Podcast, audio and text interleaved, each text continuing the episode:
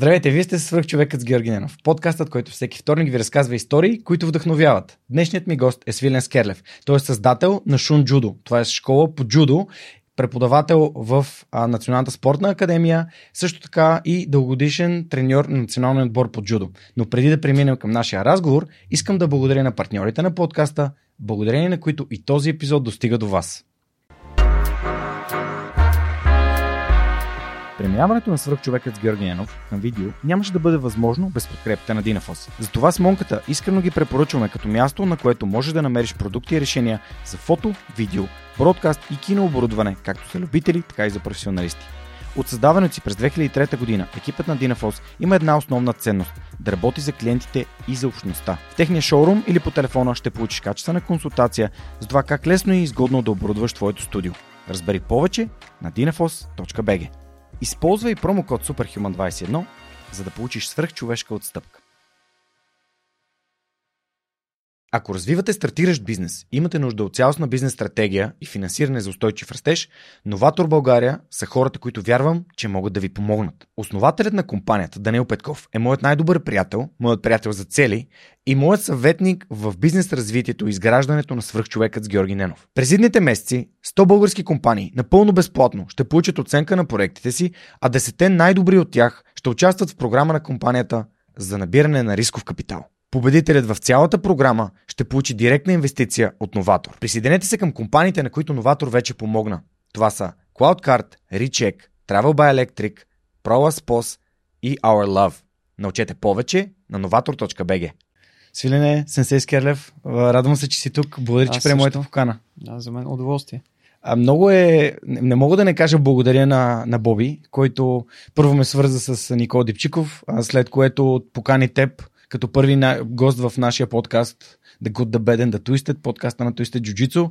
И всичко, което чух в този дву, двучасов, два часа и половина разговор, толкова много ме а, докосна и толкова много се припознах в думите ти, че си казах не задължително трябва да те поканя и да, да има, да се разбере малко повече за, а, за джудо, за, за твоята история, за твоя път и съответно, а, понеже бойните бойните спорта в последните три години са неделима част от моят живот, да дадем една така платформа за хората да си кажат, ами защо да не запишат децата си на, на джудо, например.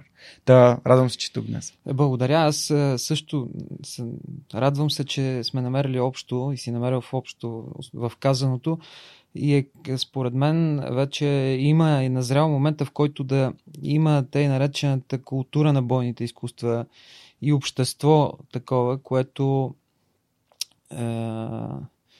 което да работи в. Е, да е познато, да, да, хората да познават бойните изкуства и да разбират за какво служат те. Защото, че... да, нещата, които са ни останали като, как да кажа, като завещания от предишни поколения, свързани с бойните изкуства, са за а, свързани с мутренските години, с О, насилие, чувства, да. абсолютно смесени чувства. И аз винаги съм си представил, че бойните спортове са там за едни много агресивни хора mm. което не отговаря на истината. Спрямо моя опит, който имам. Абсолютно не отговаря на истината. Това имаш, нали, хората имат право да бъдат заблудени по този начин, защото имаше за какво, но аз е, казвам пак, че момента всъщност да има такава култура вече е създаден и т.е. бойните изкуства изцяло трябва да променят имиджа си в обществото. Надявам се, че наистина към все по положителна така представа за бойните изкуства и бойните спортове ще има в обществото. Мисля, че Никола Дипчиков като част от, от свърхчовека даде една сериозна заявка за това, че вътре има хора с ценности, хора, които са трудолюбиви, постоянни а, и съответно чрез търпение и работа. И не са агресивни. Резултати. И не са агресивни, да. Да, Никола е свестен мъж предвид. И това, което направи след спортни, след, да кажем, като приключи кариерата си в джудо и в самбо, той се разви доста професионално, така че всеки, който стигне някакво голямо ниво, е полезен. Така. Добре, нека да разкажем с няколко думи с какво се занимаваш в момента. Ами, изцяло с джудо.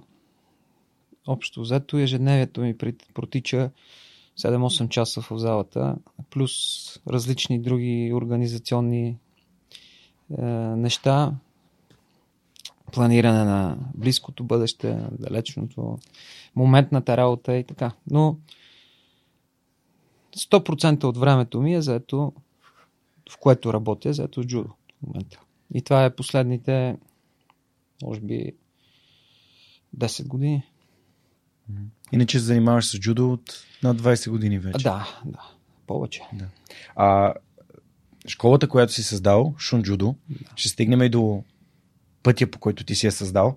А всъщност една от най-разпознаваемите, най-добрите школи в България, свързани с джудо. В момента да. Значи, да. да. И а, дори моя приятел Андрей Андонов, с когото да. се познавам покрай друг подкаст, който снимаме заедно, да рекърсив подкаст. А той ми беше казал, а записал съм малкия Боби, аз го познавам на джудо да. и аз ще ходя и аз на джудо. Да. И опитах се да му кажем, добре, ма ти си на малко по-голям от мен, нали? 37-8, гонеш 40. Може, може, да. Как, се, как е за твоето тяло? Нали? Защото с Боби сме си говорили, че джудото е изискващо. Да, джудото малко... Но ако се преподава по един интелигентен начин и естествено среща интелигентно разбиране от другата страна, тогава няма никакъв проблем човек да се занимава с джудо на всяка възраст. Да. На всяка възраст. Супер. Така че е, имаме много трениращи, като Андрей. И за сега. Начинаеш ти на 30 плюс. Да, Супер. да, да. Сега, естествено, понякога има рисковете, но ги има навсякъде във всеки така. спорт. Човек и в фитнес залата може да се контролира. Напълно съм съгласен. Аз съм виждал в а, джу, залата по джуджито, съм виждал толкова консул, а, контузии на загрявката, колкото съм виждал и в някакъв тип завързани спаринги, което показва, че винаги можеш да паднеш на криво и нещо да, да си извадиш раното или на. Дори да не е на да криво, да. като цяло общата, общото физическо състояние на хората. Да на много от начинаещите е зле, когато започнат. И всъщност това всеки един е, инструктор трябва да внимава точно какво прави и как ще подготви бъдещето на този трениращ. Добре, ами за да стигнем до Шунджудо и всъщност ти си треньори на ам, Ивелина Илиева, Ивелина която, Илиева, е, да, точно. която ни представлява в Токио а, 2020, стигна до осмина финал. А, да. Олимпийска надежда и се надяваме, че Еми... предстоят и защото ти каза, че се готви сега да, ново за... Да, първото състезание, което предстои е европейско в София, 29 април. Тази година? Тази година, да. Страхотно. Ами ще искаме палци тогава. Благодаря. Да, ще стигнем и до, до тази част, но ти си наистина, наистина въвлечен, преподаваш в Национална спортна академия Джудо, но нека да те върна назад. А, ти си родом от Ямбо. Да, точно. А, разкажи малко повече за, за твоето детство и за мен ще бъде много ценно да споделиш това, този момент на прозрение, където в гимназията си казваш, аз искам да се занимавам професионално с спорт. Ами, е, детството ми беше чудесно, както на всяко едно момче от моето поколение. Тоест, ние растяхме на улицата. Улицата, образно казвам, най- улицата, която се подразбира в момента. да. И по-скоро и обществото имаше голям пръст във възпитанието ни, освен родителите. Което за момента, като че ли, ако човек си остави обществото да възпитава детето, детето си, по-скоро няма да има положителен ефект. Но детството ми беше чудесно. Спорта съм свързан. Е, баща ми никога не е бил спортист, е, така активен, но през целия си живот се е занимавал с спорт. Обичаше много да тича да плува и така нататък, се обикаля по планините. Майка ми е била състезателка по лека атлетика и след това завършва тогавашния Вив Георги Димитров се казва и работеше в системата на спорта дълги години. И аз всъщност бях общо взето в спортните зали, като вкъщи. Обиколих всички спортове, голяма част от спортовете, докато накрая се спрях на самбо, защото в Ямбол няма джудо. И се състезавах по самбо. Харесваше ми, не бях добър, имах резултати. Но в гимназията реших, че искам да минавам напред. Исках да се развивам като спортист, да участвам на Олимпиада и така нататък. Как се появиха тези мисли в главата ти? Е, те се появиха от преди това, доста отдавна, но м- там вече напълно осъзнато реших, че ако остана само в Ямбол, не мога да се готвя и така нататък. Нали, нямах голям шанс за развитие, защото такива бяха условията. И имах предложение да дойда тук в София спортно училище и така започна всичко. Имахме нали, дискусия. Баща ми каза, имаш една седмица, помисли си какво да правиш. Да, ти е възможност да направиш избор. Да, и той напълно подкрепи избора. Аз му казах, ще, ще ставам спортист. Той каза, добре, заминавай. Идваш в София, записваш спортното на ЦСКА и една седмица изкарваш самбо, след което минаваш към джудо. Да. Ми, Разкажи тя моята повече. идея беше като цяло. Аз исках да тренирам джудо. Още от дете. В Ямбол тренирах малко. Съквартиранта ми тренираше в джудо. джудо и той вика Айде, Ямболия, идвай. Заведеме в залата, там треньора се казваше Симеон Ценев, той почина, който беше е, со, е, управител на клуба. Каза, добре дошъл. На първото състезание, което беше около месец след това, аз станах втори и от там нататък бях добре прият вече в клуба и така започнах да тренирам по-сериозно, да търся начин да се развивам, след това спортната академия и mm-hmm. така. Ние, също Никол Дипчиков отбеляза, че в, в този период а, самото и джудото са много сходни и съответно хората обикновено комбинират двата спорта. Да, правилата са различни. Да. Те до ден днешен хората и комбинират в двата спорта, но ако искаш да се готвиш сериозно Фокус. за Олимпийски игри, да кажем, или за световен шампион по джудо, нямаш време за само. Им предвид. Трябва да бъдеш фокусиран. Да, не само. Нямаш време за състезания и така нататък. Подготовката и спортната форма не можеш да си правиш шеги с нея, защото нивото е много голямо и всичко има значение. Да. Професионализма е страхотен. Не можеш да губиш време да участваш на състезания, които не са в календара ти, за които не се готвиш специално, да не говорим ако някаква контузия има и така нататък. Mm-hmm. Разкажи ми тогава след завършването на гимназия, как продължи твоя професионален спортен път? Ами, 11 клас казах, ще отивам да, в София да ставам спортист. Дойдох, учих 11 и 12 клас. След това един наш общ приятел ни каза в спортната академия, там има един треньор, той може да ти помогне да научи. Отивай там. Казах, добре. Кандидатствах, приехаме. 4 години учих спортната академия. Джудо. Джудо, да. Uh-huh. По това време, още преди това, преди да вляза в спортната академия, в България имаше японски инструктори, които се изпращат, ги изпращаха uh-huh. от японското правителство. Аз естествено се залепих за тях и тренирах много с тях, научих много от тях. И последния, с който станахме приятели, защото годините бях аз, когато той дойде, аз бях на 23, той беше на 25. Шунски Сакума се казва, нашия клуб е кръстен на него. Шунджудо, от, съкратено от Шунски. И с него тренирахме много. Той беше, може би, най, един от най-силните джудисти, които е, са идвали. И малко по малко станахме приятели и така. Говорихме за, освен за джудо, за живота, за обществото, тяхното, нашето за света и така до ден днешен. Много ме впечатли в разговора, който направихте в, в Twisted подкаст с Боби. Ти каза за думи на твой преподавател, доколкото си спомням от а, Спортната академия, който да, ти е казал... Алберт, същия, за който говоря. Алберт. Алберт се казва, да. Алберт. Той, е, той е пенсионер вече. Аз всъщност имах удоволствие да работя известно време с него като колеги в Спортната академия, преди той да се пенсионира. Думите му са бъди професионалист това, което правиш. Да, да. То не е просто, това е като добродетел.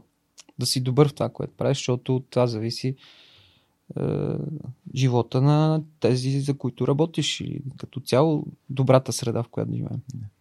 Тоест, а, понеже е професионалист в контекста на, а, на, на това, което ти разкажеш, аз го усещам като давай най-доброто, на което си способен всеки ден и ти всъщност всички тези неща, които спорта трябва да възпитава, после лесно се прехвърлят и в, в твоята работа, защото как правиш едно нещо, как тренираш, е, така правиш всички неща. Да, как живееш живота си. Да, точно така. Точно така. И това е съвет, който съм запомнил тогава. Доста ме е впечатлил. Да, и, и, тъй като има, има и други гости на подкаста, които са отбелязвали, спомням си Радослав Георгиев, който каза каквото и да правиш, дори а, сервитьор да си в в трябва да бъдеш ресторант трябва да бъдеш професионалист, трябва да бъдеш най-добрият сервитьор. Ми, аз вярвам истински, че това прави живота на хората по-добър. С- Ние, всички ние е, сме се срещали с хора, които не си обичат работата, да кажем, или са мързели, или не са професионалисти. И страдаме от това доста. Да не говорим, ако този човек е лекар, или полицай, или е, юрист, да кажем, от който зависят много неща. И проблемите са ужасяващи, М. могат да бъдат. И обратното. Тук искам да вплетем историята на джудо, защото ти каза, че всъщност ам, нали, това е идеята на, на спорта, да прави хората по-добри. А, можеш ли за хората, които нямат никаква идея и не са, така, не са се занимавали да, да прочитат за Джигоро Кано, за всъщност как един 21 годишен младеж създава този спорт, а, който нали, е олимпийски спорт от, от много-много време. Нали, дори Да, каратето 60. не е олимпийски спорт, беше само в последната Джудото е олимпиада. един от първите, да, олимпийски спортове. Е, Моля те, дай ни една ретро, ретроспекция на, на историята на джудо.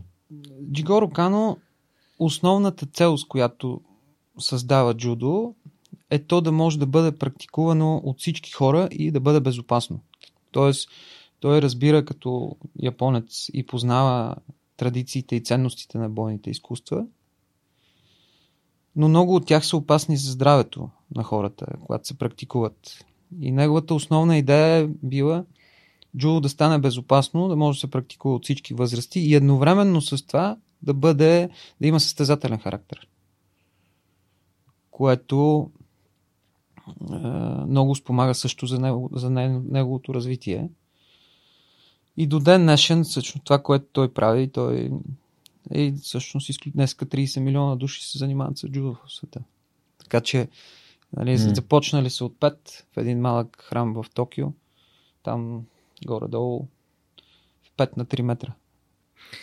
Доколкото си спомням, отбеляза и факта, че той реално си е представил джудо като средство за възпитание на хората. Абсолютно. Абсолютно. Той не сам. Спорта като цяло. Там бойните изкуства кът, са средство за възпитание. Те са част от възпитанието и част от обучението на младите хора. А Джигоро Кано е искал, е вярвал, че спорта по същия начин може да работи за възпитанието на, на, на младите и за подобряването на обществото. Той е бил близък приятел с Пьер де Кубертен, създателя на съвременните олимпийски игри, бащата. И те двамата са имали много близка философия. Тук нали, един, нали, един типичен българин би казал, ето виж, човек е имал връзки, затова джудото е станал олимпийски спорт, но ето, че тези приятелства са важни, за да може един спорт да добие световна популярност. Не е случайно, че японците са на първо място като най- естествено, добрата джудо нация в света, но на второ място са французите. А да, и, и всяка една нация може да намери мястото си сред най-добрите, е, което го доказват. Нашия спорт все още е, има място за всички, така да кажа. Супер. А, една бърза препратка вече към, към момента, в който ти се срещаш с, а, а, с Шун, той е в София. А, моля те, разкажи историята за, за Мерцедеса, защото това за мен лично е много силно показателен за това, което искам да говоря в подкаста, именно важността на личния пример. Да. Ами, това е интересно. Виж, напоследък аз често, да кажем, последните година, година и половина ми се случва да разказвам тази история често, често което е, радвам се за това, да кажем, защото предните 10 години общо взето не ми нямаше някакси повод да се разкаже. Историята е следната. Ние пътуваме с кола и сме между Интерпрет и кръстовището на Кат долу. И е задръстено. А тогава по това време нямаше много, много, коли, но някакво задръстане се образува и един Мерцедес минава отстрани изпреварване всичките и се нарежда първи на светофара. И тогава Шун вика, това е това не, не, е, не, не е добре, не трябва да, нали, не трябва да се случва. И аз за нас, това не беше нещо, някой ежедневие. И, това. и викам, и какво толкова е изпреварил тук всичките. И той вика, да, да, но ако този човек се смята за успял и кара такава скъпа кола или е някакъв, е, някакъв ус- успял в живота, да кажем, и останалите гледат от него, това не, не е успял човек, не може да се прави. Това трябва да дава друг пример. Трябва да е както трябва. И всъщност тогава се замислих за много неща, кое как е, разликата в е, начина на мислене на много хора. И някак си ми се видя много ниска летва всичко, което се случва така, много първично при нас. Към поне трябва да има една малка стъпка да са по-добре нещата, еволюционно. И тогава всъщност си е, реших, че същото въжи и за спорта, и за това какъв пример трябва да дават добрите спортисти, изобщо успелите хора, и за какво трябва да служи спорта, и как, как трябва да го използваме. И тогава вече беше дошла идеята за създаване на, на нашия джудо клуб. Бяхме започнали, даже и водихме някакви тренировки, които още не беше организирано като клуб mm-hmm. и така нататък, но бях, бяхме почнали да работим в тази посока. Mm-hmm. И така. Ти създаваш джудо през а, 2000... 2004, но още да кажем 2003 от 2002 започнахме да водим тренировки. В началото бяха само за възрастни, естествено, защото нали, аз тренирах, все още се състезавах. 2003 май ми беше последното голямо състезание. Е, през деня трябваше да работя някакви неща, защото тогава не беше нали, ситуацията в България беше трудна. Трябваше да се самоиздържам, да търся начин да си плащам състезания, едновременно с това да имам възможност да тренирам. И организацията беше сериозна, но вечер от 8 часа можехме да водим тренировки за който иска и всъщност това са първите любители, може би това изобщо трениращи джудо България хора, които са започнали да се занимават като любители, не за състезания, просто да го практикуват като бойно изкуство. И така, така започна. 2004 да. решихме край, регистрираме клуба, започваме. Да. Как, как, как се спре на името? Защото ти самия каза, че... На... Името е много интересно. Ами аз... Да. Шун не искаше да се казва Шун Джудо клуба. Защото... Той до ден днешен може би не иска. Защото е малко... Особено в Япония, като отидем, той е така малко се, се изчервява. Нали, като... Там не е, не е типично не. Е, да кръстиш клуба на себе си. Вие се казвате клуба на шум. Скру, скромността, да, някакси там е качество, което е, обичат хората, го смятат за добродетел. Но той тогава вика, дай да измислим, дай, направете някакво много елементарно име, смешно, обаче всъщност клуба ще бъде добър и ще бъде силно. Нали. Си, примерно, кръстете го химикалка. И аз викам, бе, как химикалка? В този клуб химикалка. И аз му казах, виж, аз много неща съм научил от теб. Джулото, което ние ще преподаваме, е свързано с теб, така че съвсем логично за мен е да се казва Шун Джудо клуб. И той накрая всъщност нямаше избор. Аз реших, аз сам реших общо взето. И началото беше много така на един при... Ние нямахме компютър с съпругата ми.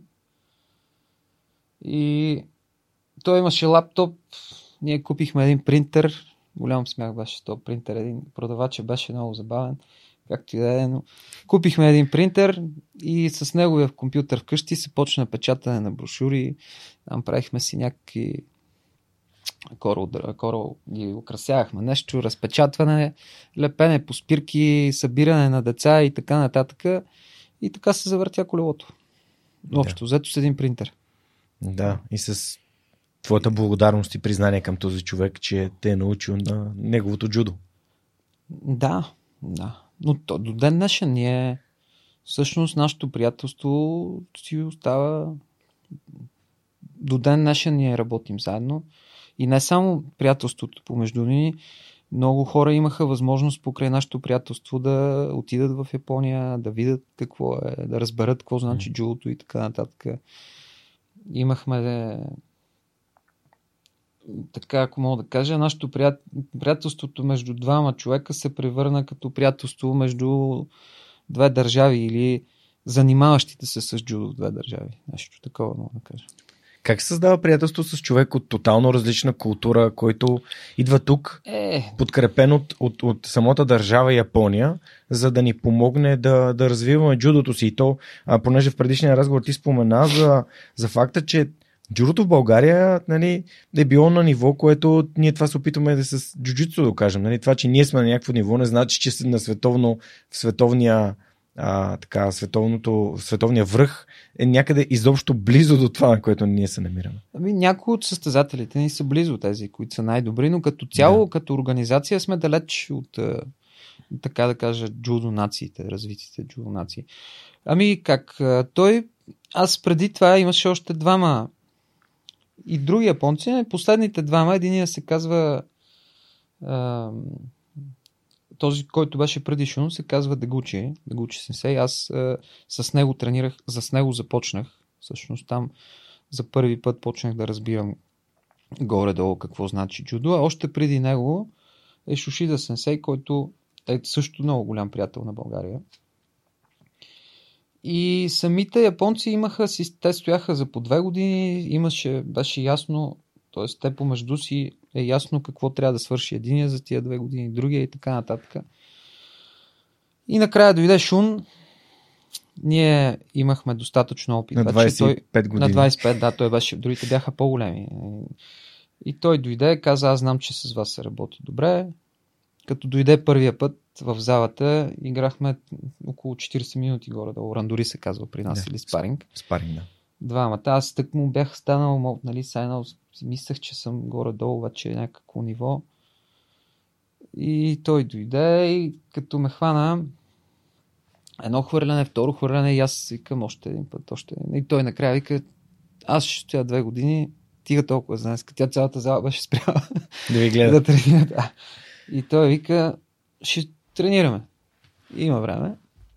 И така, общо взето се залепих за него и станахме приятели поради близката възраст. И естествено, различията в културата винаги са имали. е имало значение и се, се е случвало много неща ние да разберем по различен начин или да ги тълкуваме по различен начин, без да се осъзнаваме, да осъзнаваме в момента, което след това в бъдещето сме разбирали, че нещо единия мислил едно, другия мислил друго и така нататък. Но доброто ни отношение и приятелството малко по малко изглаждаше тия различия, които и до ден днешен ги има. Нали? Ние сме. Те са нещо съвсем различни култури. Но въпреки това, мога да кажа, че аз до някъде познавам вече тяхната култура. И той нашата.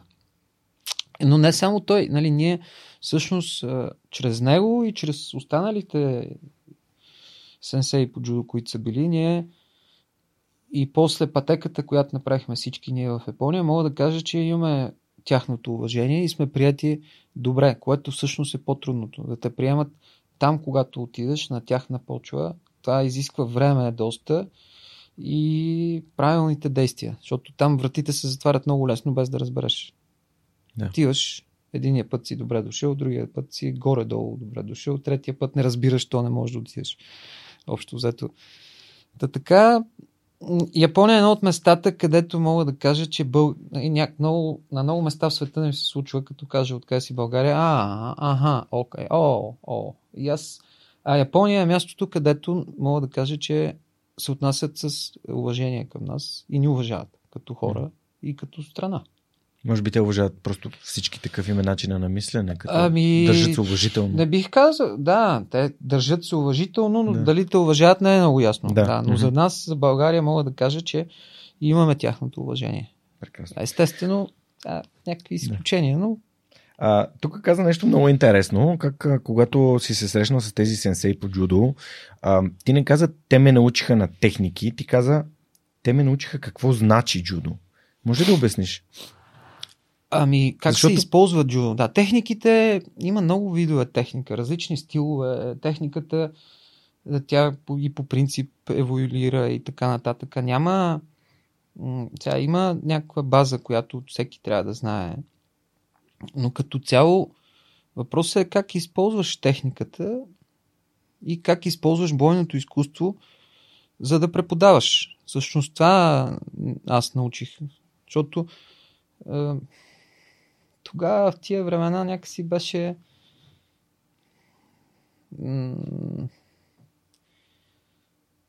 не се разбираше това в България. Не се разбираше. Нямаше тази култура. По-скоро най-вероятно преди това, аз като бях още по-малък, като бях на 10 години, като съм бил, мога да кажа, че имаше култура, имаше добродетели и така нататък. И в спорта, и в учителите. И после малко се промениха нещата, всичко стана така, се упростачи, ако мога така да кажа. Mm-hmm. И същото се случи и с спорта. И когато дойдоха и започнах да се срещам с тия хора, сега ние е малко индианска работа. Не? Тук някакви... Ами, а после, то после разбираш сега. Ние естествено имахме нашето самочувствие и така. Първо, че България е спортна нация, мога да кажа. И, mm. нали, но е, имахме нашето самочувствие, но после разбрах как сме изглеждали в тяхните очи. И сега едно малко туземска работа. Но това не бих казал, че само България. В много държави може да се случи. Един пример са кимоната. Прието е да се перат кимоната след всяка тренировка. А в България до ден днешен, с малки изключения, много хора си държат кимоната, джудоги се казва. При нас на, в залата ги простират някъде и там не излиза цяла седмица, да не говорим, че и повече може да се случи. Което като дойде някой от uh, Япония и, и го види това, това е нещо като културен шок. Да. Ги, нали, понеже в джуджицу ги и ноги са а, с кимоно, без кимоно, да. джудо ги, нали, всъщност ги, значи дрехи. Ги е дреха, да. да. да. Дреха джудо, за е джудо. дреха за джудо. Кимоно. Джудоги се казва. Да. Кимоно се казва традиционната да, японска, да, да, но е да. приятно. Много хора в цял свят казват кимоно. Така да. че. Да. Не е. Не е проблем. Важно да, е да се знае правилното за какво. е джудоги. По-добре от пижама. Се разбира, да. Защото да. много често получаваме много хора да обясняват, че. А и Мастер Кен е доста забавен в YouTube, който ходи да се. Така, да. да се шегува с различни бойни спортове, но. Да, още, това е. Да разбирам. Това е част от, от развлечението и това, че нали, да не се взиме на, на сериозно да се взимаме, когато сме професионалисти, но винаги можем да се. Не, да нещата да трябва да се правят сериозно, но не означава, че трябва да не е забавно. Така, съгласен съм. Пак във въпросния подкаст с Боби и Иванката сподели, че в Япония кимената са бели, защото да, трябва да, да са чисти, защото мястото, на което трябва да се тренира, трябва да бъде чисто. Точно така. Това е основната причина. Няма друга. Няма друга. Не. Добре. А за коланите? Но... Да, разк... разкажи малко. Много повече. е важно. Това да е чисто е като част от джудото, като да. част от бойните изкуства, част от възпитанието. И кимоното. Това е, нали, първо трябва да се организира е, как да се изчисти залата, кога, кой трениращите помежду си трябва да се организират или така нататък. Кимоното трябва да си организираш как, кога, нали, че трябва всеки, след всяка тренировка да го изпареш. Времето трябва да организираш по-добре и така нататък. Всичко това има част към, е част от обучението. И то, ако ме питаш, мен е една от най-важните. Е, дори е по-важно от техниката. Защо?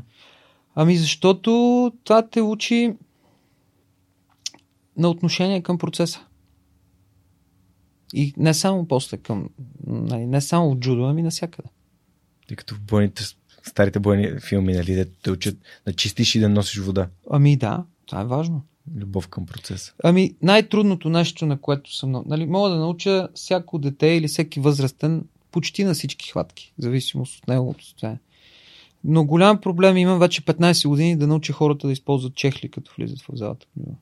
Или да си подреждат обувките. И то не децата. Не е децата. А някои от състезателите, не от нашия клуб, но изключително и от нашия клуб, и родителите. Голям проблем е и това е нещо, което има отношение към обществото като цяло. Правилата не са за мен.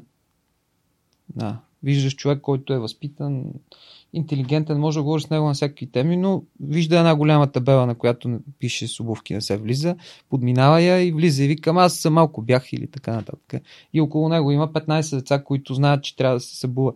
Това е то пример. Всъщност, такива неща са по-важни, отколкото всички техники, взети на клуб заедно. И такива неща могат да направят по-силни трениращите, отколкото просто доброто преподаване на техниката.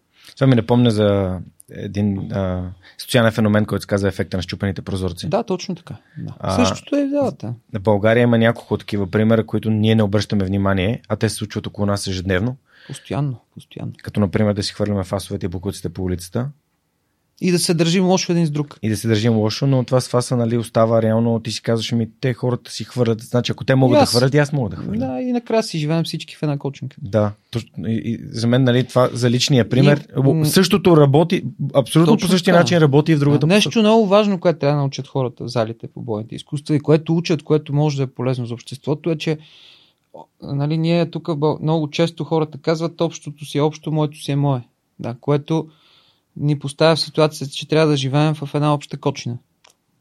И много добре, много хора и преди сме си говорили, и с Шун сме си говорили това. Влизаш в къщата на някой и то вътре всичко е изчистено, направено, там събуваш се, сложено, перденца и така нататък. Човек внимава.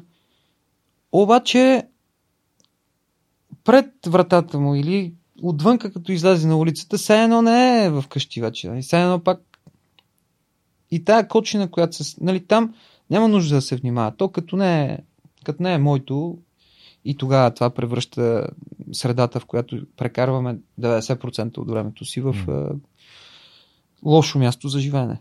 Има, Аз- една, има да. една случка такава. А, на един курс бяхме с едно момче и той хапваше ни оризовки и от трохите от оризовките в един момент ги из- избута ги на, на земята. И аз казахме, защо? И те, ема тук нали има чистачка? Еми да. Еми също семки ядат там семки, слънчоглед и плюят на улицата. Това... И това е човек, примерно, жена на 60 години. Как да й направи забележка? Тя, нали, или какво да направи? Аз много често виждам, си, нали, и в залата виждаме тия неща, но не искам да правя забележка вече, защото то е първо неуместно, второ поставят и, и неудобно положение цял, и двама ни, нали, някой човек, който но това е нещо, което може да се научи в залите по бойни изкуства и е важно. Е, Едно от, пак шум да се върна на него, едно от първите впечатления, вика, бе, пътувам с автобус още като дойде, като, нали, първите дни, не говори добре български. И да кажем, отива... Тоест той научи български. Да, той говори български идеално. Той може да пише на български. Идеално, според мен идеално, според него не толкова, но Вау. и вика нещо поляната, да кажем, пътува някъде из страната. Трябвало да отида, защото те имаха програма, трябва да пътуват по различните клубове. И вика, много красиво ми се вижда отдалече, една поляна, цялата в някакви цветя. А като се приближава автобуса, това са турбички. Имам предвид. И вика, бе, той викаше турбикче, нещо между пликче и турбичка. И какви, вика, защо това така? И аз викам, как да обясня? И после с времето всичко стана ясно, но това е нещо, което трябва да променим. Отношението ни към околната среда, отвън, извън къщите или извън приятелите ни или помежду ни. Като цяло, което ще е голяма еволюционна стъпка за, за нас и за подобряване изобщо на живота в България. А мислиш ли, че децата, които ти, на които ти обучаваш, които подхождат уважително и следват правилата, са начина по който можем да го направим това? Ами да, вярвам в това. И аз, това е едно от нещата, с които искам да направя и с които мисля, че спомагам за това и работя за това ежедневно, като учител на децата по джудо. Проблема идва, м, когато малко пораснат. На 14, когато почнат да се сблъскват и да разбират реално какво се случва, че някакси става, бе, едни говорят едно, ма то друго се прави. И тогава сблъсъка е сериозен и към 18 или после като започнат с по-сериозни неща или ако станат спортисти и започнат да се сблъскват с организацията изобщо на спорта или ако щеш организацията на работа изобщо в България и тогава вече ценностите са на сериозно изпитание, които са възпитани. Много иска много работа и тогава става истински трудно.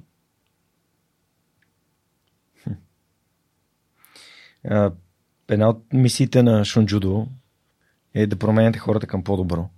Ами да, точно така. Ти как го, как го формулира това нещо в главата си? Аз ти споделих предварителния ни разговор, когато си а, преди да започнем, че за, това е мисията и на свръхчовек, нали, да променя хората към по-добро.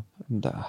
Ами, да ти кажа, нямам точен спомен как съм го формулирал, но като и те, той клуба беше създаден с тази идея като цяло, с този начин. Той беше създаден да е, прави хората по-добри. Това, което правят и да, да бъдат по-добри хора просто. А, чрез джудо. Защото ние тогава ние обичаме това да правим, обичаме джудото и можем да го използваме по този начин. Аз и, и това би трябвало да е целта на всеки учител. По-скоро да възпитава добри хора, отколкото, нали, отколкото да прави само големи математици или големи много перфектни пианисти или така нататък. Защото самата интелигентността или образ, образоваността като цяло, ако няма добрата посока, тогава по-скоро е минус.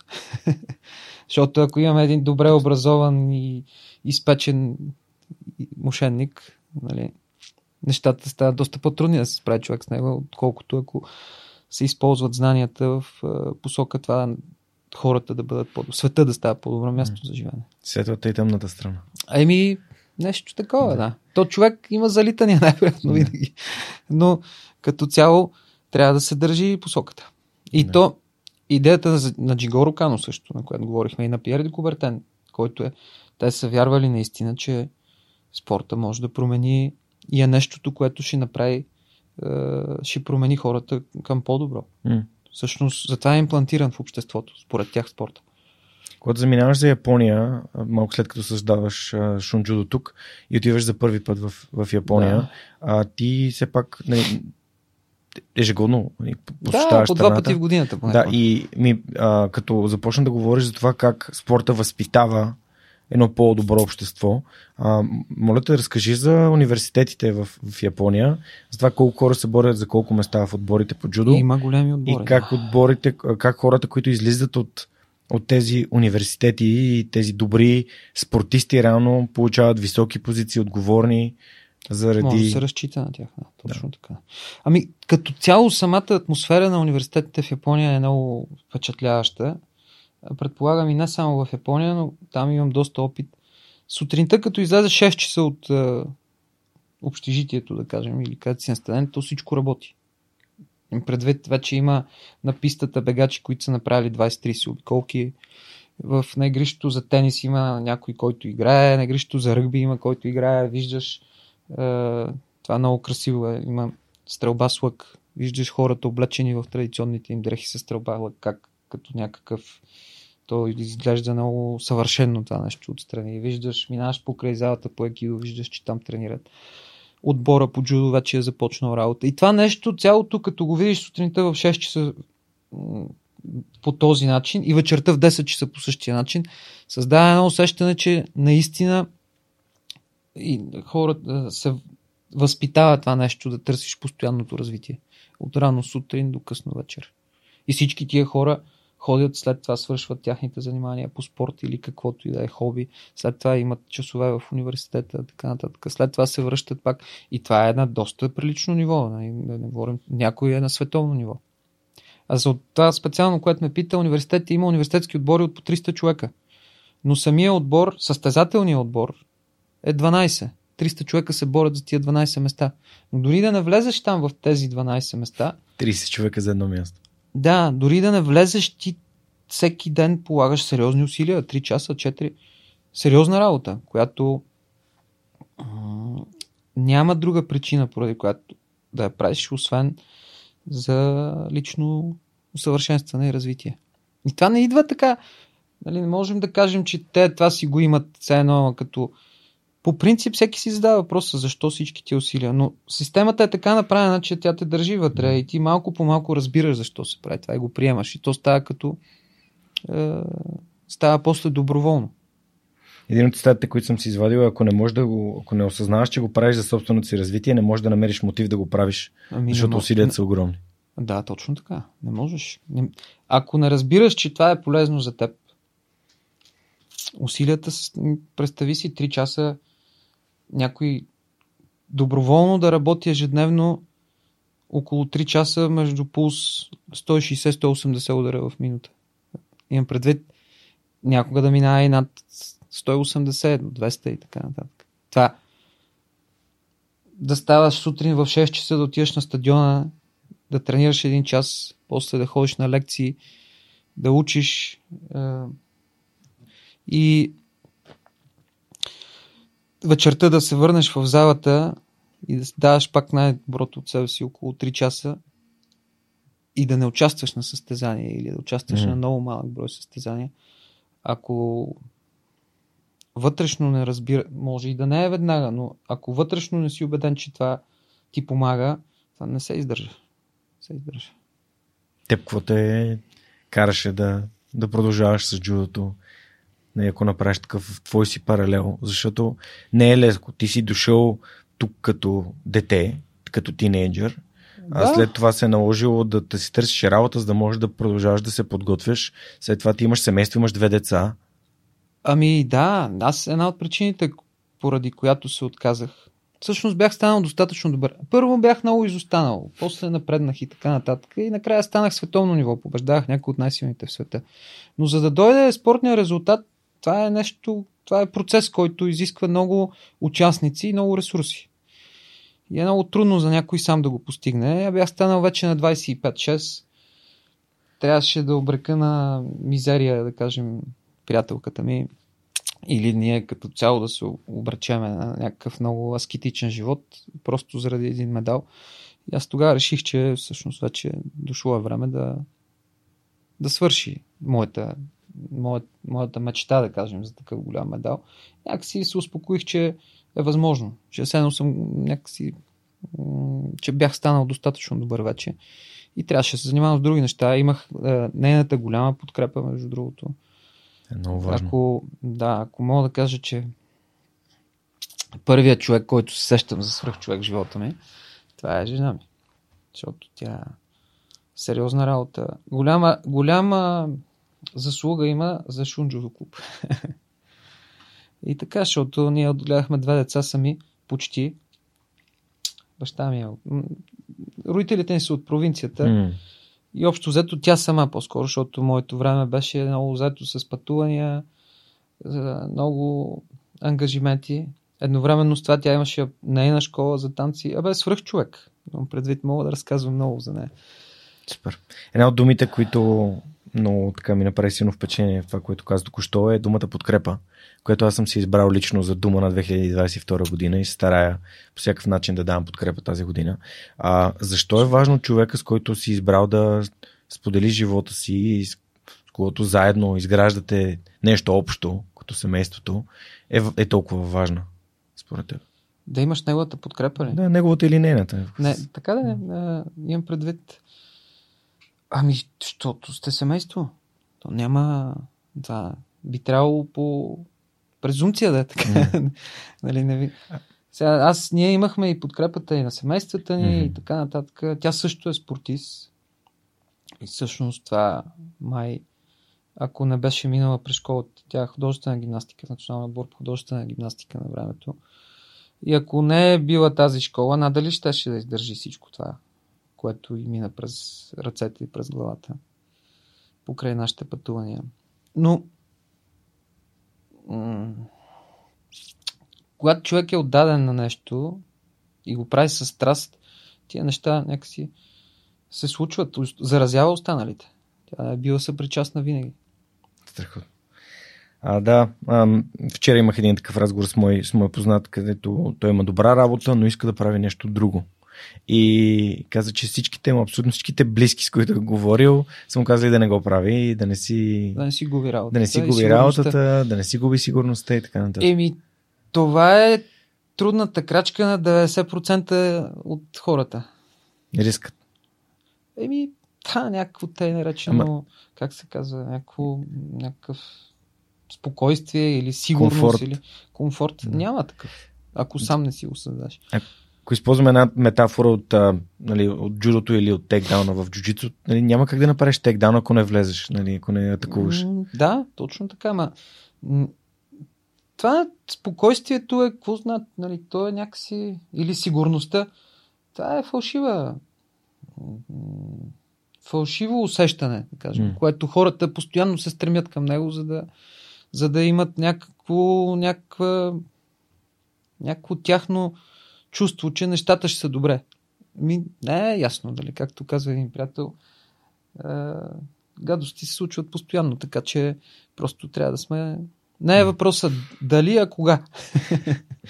А, Мисля, че тук това, което ако мога да се върна към, към, към джудо и смисъла на рандури, всъщност, нали, на, да, на схватката. На схватката това и е. после на състезанието.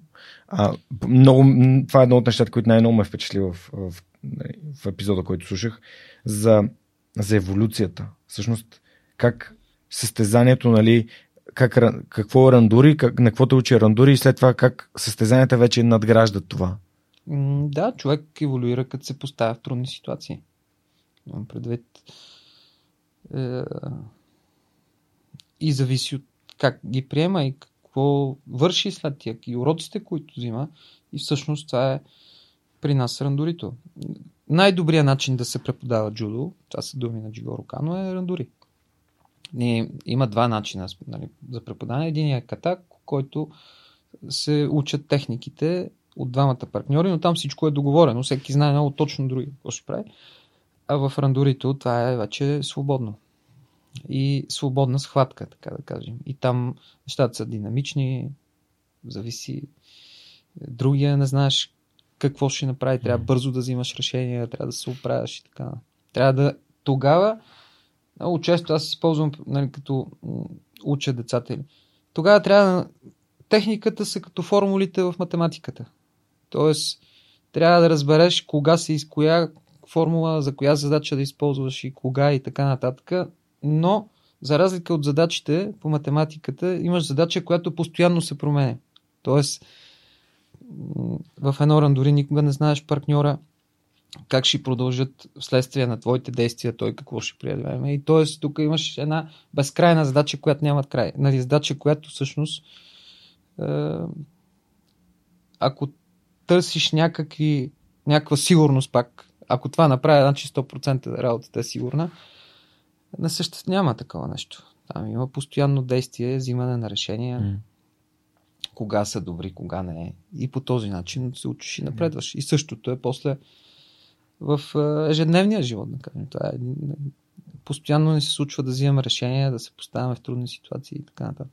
Това е, между другото, нещо, което на мен много ми помага от работата с децата, защото като ги учиш тях, като им казваш, като им стане трудно давай, не се отказва или това да направи. Същото много често ми идва и като ми е дошло до гуша от нещо или защо другите не разбират тези какво си или що така не става или не ми се занимава. И аз тогава това е нещо, което не ми дава не ми дава възможност да се откаже и да кажа всъщност викам си, аз всеки ден уча децата на това нещо. И нали, как че трябва да действам. и така.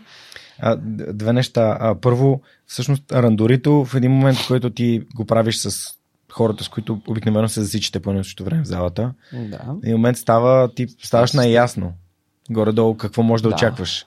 И състезанието вече да се състезаваш също, да правиш рандури срещу други хора, където има залог. Залога е нали, да победиш, защото всички е нещо съвсем различно да, да, всички, всички, идеята е сходна. Нали? Всъщност рандорито е малко или много по някакъв общо взето по време от състезание или някаква така. част, то те подготвя.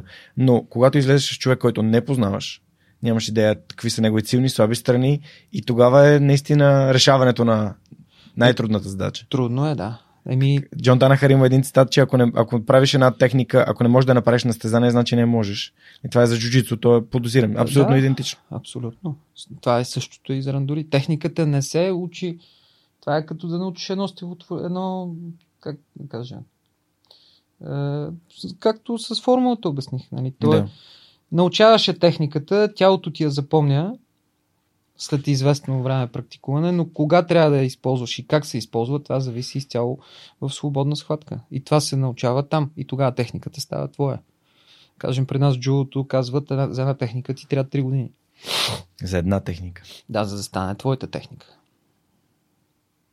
И пак не е ясно дали работи на всеки. Нали, имам предвид, зависи. Твоята техника може да работи на 99% от mm. опонентите ти, но 1% нещо трябва да промениш. И така там, в зависимост от нивото на, на, на, на, на всички нива е горе-долу еднакво, просто е, усилията са различни. Когато Начинът спом... на мислене когато спомена за кимоната и всъщност за това, че това е културен шок, да виждат не, не изпрани кимона, а хората от Япония, същото нещо, доколкото си спомням, сподели и за отказването. Тоест, ако се откажеш по време на тренировка, не си довършиш техниките или рандорито, да. това то е, средата. Да, това е като един вид някаква прищявка, не, нещо детинско. Не, да, не, това е част от тренировката. Най-важната част, може би. Една от най-важните части. Да не се отказваш, като си се захванал с нещо. Особено като ти стане трудно. Сега, ако има някаква основателна причина, по която трябва да спреш за малко, или си се контузил, или нещо има, нали, не говорим за някакъв фанатизъм и така нататък, но като правило тренировката да започнеш и да я свършиш, когато свърши, това има изключително възпитателен ефект. Защото е, човек много се колебае понякога. Като знае, че трябва да го направи, става малко по-лесно. И намира, почва да търси вътре в себе си начин и сили как да се справи, а не отвън. Не да каже, ай малко ще си почина сега. По-скоро почва да мисли, сега ще видя нали, как, тук, как да запазя малко енергията или някой път и без mm. да я запази, вижда, че е имал достатъчно. И така малко по малко mm. се развива. В джуджито се говори, че синия клан е като бял клан, но просто може да си прави а, energy, energy management. Може да си разпределя силите спрямо ами... момента, в които наистина му трябва. Да, това са важни уроци, Стъпки. които се учат. Да. Разкажи ми, моля за кланите в джудо и всъщност каква е системата. А, защото много забавна история беше как си отишъл в спорта академия с зелен клан. Да, да. Ами, е, по принцип, в няма цветни колани. Не са измис... Измислени са от Европа, от европейците. Когато джудото идва в Европа, е, европейците измисляме някаква, някакви степени на колани, които да са за развитие на децата, като поощрение или mm-hmm. като цел, която по-малки цели, които трябва да, да е, търсят, за да напредват. Иначе и в Япония и до ден днешен цветни колани почти не се използват. Тоест от бял директно черен? Да, първи дан. Дан Q система се казва, да. но там е само дан система. И в uh, джудото черния колан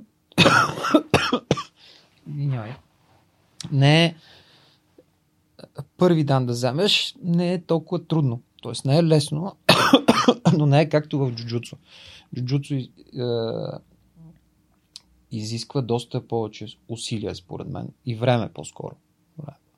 В джудо, когато научиш техниките, определени техники, играе се ката, на гено ката се казва. Това са хвърляния. Катата, която е за в стойка. И до половината се играе. Не се използват накрая техники, които са пожертвователни. Пак има методическа причина заради това. И като изиграеш катата, играеш рандори. Трябва да победиш 4, да вземеш 4 последователни ипона на черни колани. Тоест, ако искаш да станеш черен колан, трябва да победиш 4 черни колани, които са първи дан също. Специално за Япония това става между 15, 15-16 години. В Европа това става малко по-късно, да кажем към 18, 17, 19 и така нататък. После идва втори дан. Там се играе до цялата ката. За трети дан се учи катата в партер. Има две. Имат повече кати, но първите две са измислени от Джигоро Кано. Едната е за стойка, другата е за невадза. И играеш катата, отново играеш рандори и така е до четвърти дан. До, до пети дан се играе рандори. След пети дан вече не. Ти си четвърти дан в момента. Аз съм четвърти, да, скоро се надявам да, да се явявам за, за пети дан, но тук пандемията много промени нещата. Mm-hmm. Супер. А, имам една много интересна случка от залата по джуджицу. Как беше дошъл а, един младеж, може да кажем на 25-7 годишен от Франция, а, с а, бяло кимоно, на което на гърба му пишеше нали, Франция, FRA, а, което показва, че не е състезател от националния отбор или някога е бил. Да, да. С един бял колан дойде а, и дойде на тренировка при нас. Да. Аз си бях един бял колан с прино вече на 3-4 страйпа тогава. И си казвам, а, това момче сега, той е някакъв нов, той идва от джудо, И сега, нали, в моята глава беше, той е някакъв начинаещ, каза, че от 17 години тренира джудо. И аз а, толкова плътен, с толкова плътен човек не бях играл. Плътен, да, буквално много, много силен партер имаше и аз даже се ядосах на себе си колко слабо съм се представил, не осъзнавайки Нали, че... Той е тренирал сериозно дълги години. Да. да. И защото аз съм си представил джудото просто техники на хвърляния, това, което виждаме на, на Олимпиадата най-вече. Джудото има две части. Да. Тоест, те са една, но играеме и в стойка, и в партер. Но различен е... Ем... Джудото има и пон. Голямата разлика, според мен, освен правилата, ние нямаме точки в партер. Mm-hmm. Тоест, никой джудист не си представя, че като падне на земята, трябва да търси или да води някаква тактика ага. за игра на точки. Тоест, там се търси само завършък. Само ключ. Ключ или душене, да. Mm-hmm. И, и понт се казва при нас. И освен това, понеже има много места, където се тренира много на земята, много в Невадза, джудо, там малко по-различен е стила, но понеже състезателният правилник е така направен, че ако няма голяма динамика на земята, веднага съдята ги дига горе. Говорим, ако има едно 2-3 секундно спиране на ситуацията и тогава съдята съдята казва стоп и продължава да се продължава с хватката от стойка. И това е голямата разлика между джудо и BJJ. В, говоря като менталитет на водене на схватката или като стратегия. Mm-hmm. Да. И съвсем отделно е, ако човек обича да играе на земята и вече има друга нагласа за тренировката, там по различен начин, но ако говорим за принципно как стоят нещата, това е едно от основните неща. Но джудо хората могат да играят на земята. Тези, които са интелигентни или добре са тренирали джудо, могат да играят на земята и няма да им бъде трудно, ако потренират известно време, BJJ да бъдат на добро ниво. Добро ниво. Но като принципно като концепция са много различни. Ако трябва да се състезаваш джудо, трябва да тренираш джудо. Ако трябва да се състезаваш BJJ, тренираш BJJ. Ако искаш да си правиш удоволствие или да учиш нещо ново, и двете. Супер. Ами аз на 30, 33 години започнах да тренирам джуджицу и съм да, 30... се. И се чувствам страхотно. Нали? Но това е една от най-смелите стъпки в живота ми. И това много... Той ми отвори толкова много мирогледа. Да, бойните спортове, нали, нашите джудо и джуджуцу, дават, ако мога да кажа, една така житейска мъдрост или опитност. Защото там изпадаш в ситуации, които са ти полезни после изцяло в ежедневието. И то те се развиват изключително бързо, ежедневно попадаш в такива ситуации. Дали ще ти е гадно, защото някой е бил доста по-силен и си се почувствал безпомощен, или пък ще се възгордаеш малко като напреднеш, или пък че те мързи и няма да ти се ходи, ама трябва да го направиш. И същото се случва и с много в ежедневието. Някой, да кажем, успявал в бизнес или изкарал малко пари, много често се случва такива хора да станат доста досадни. Все едно всичко знаят и така нататък. Или обратното, някой, който не му провървява нещо, да му падне гарда, да му е крив целия свят и така нататък. Това са неща, които в залата по джудо и по BJJ се учат ежедневно. Ежедневно ти се напомнят. Няма как да ги забравиш. Тоест, че... И това е един баланс, който хората научават. Това трябва... е много важно, според мен, обществото и хората да разберат за бойните изкуства, че хората, които ги практикуваме, успяваме да намерим баланс и да се чувстваме добре в кожата си, именно чрез бойните изкуства. Напълно съм съгласен. Е, е, имаше един момент преди, може би около две години, отивайки на една така тренировка, зимна сутринта с трамвая. Аз си спомням как слушах на една любима моя книга, Безкрайната игра на Саймън Синек и всъщност той всъщност разказва в нея каква е разликата между крайна и безкрайна игра. Тоест, ако да приемем, да вземем нали, BJJ за пример, ако аз ходя в залата за да съм еди какъв си колан, има много по-голяма вероятност да се откаже и да спра да го, да. да го правя това нещо. Ако го правя просто защото на мен ми харесва и вие го правя за винаги, бих искал да е част от моят живот, тогава и, тогава никога не бих спрял. Свърх човекът Абсолютно. се появи в моята глава с идеята това нещо да има минимум 999 епизода. Е, супер. И, и, и всъщност в момента сме на... Нали, една трета сме от пътя почти, сме стигнали. Може би след една година ще станат една трета, но както и да е. И съм такъв, о, вау, това е толкова готино. Нали, Аз Може вече да има вървя. много повече. Да, да, да, да. Но идеята е, че няма крайна Няма цел. край, да. Това е част от моя живот. Ами А- да, същото е и с състезанията. Много от състезатели. Ако трябва да гледаме само резултатите или ако човек единствената, единствената мотивация, с която го прави е само печеленето на медал, пак става изключително трудно. Можеш такава да започне, но по пътя на развитие това със сигурност еволюира. И тези, които са наистина добри е, спортисти, М. и джудисти, и изобщо практикуващи различните спортове, те наистина разбират това по пътя. Това е, и, е, това е и олимпийския принцип, който много хора не разбират правилно, че е важно участието, а не самото постижение. Под участие си има предвид точно това. Ако ти си извървял пътя да стигнеш до, олимпия, до Олимпийските игри, значи си свършил сериозна работа върху себе си. М. Защото самото спортно постижение е, изисква сериозно управление и не винаги всичко зависи от нас. Но да, да достигнеш да си в тая игра, в това, да си близо до това постижение или да си го постигал, означава, че пътя, който си извървял, е, си свършил работата. И това означава. И същото е. Това е принципа на олимпизма, да кажем. Тук съм си го записал. Пътят е важен, истината е в пътя по средата. Как си стигнал до там и как това те е променило като личност.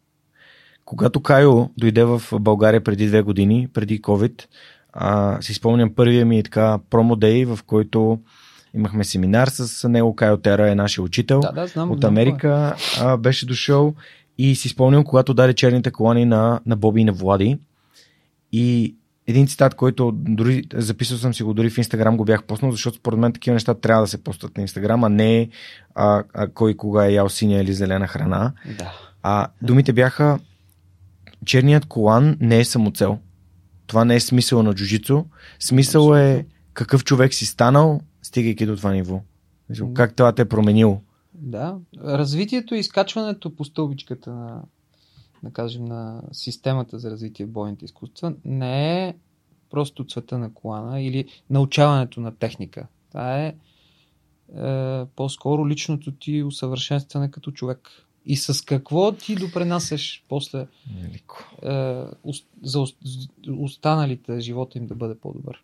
Това е майсторството, да кажем. Страхотно. Преди малко заговори за ценности, а това ми е любима тема.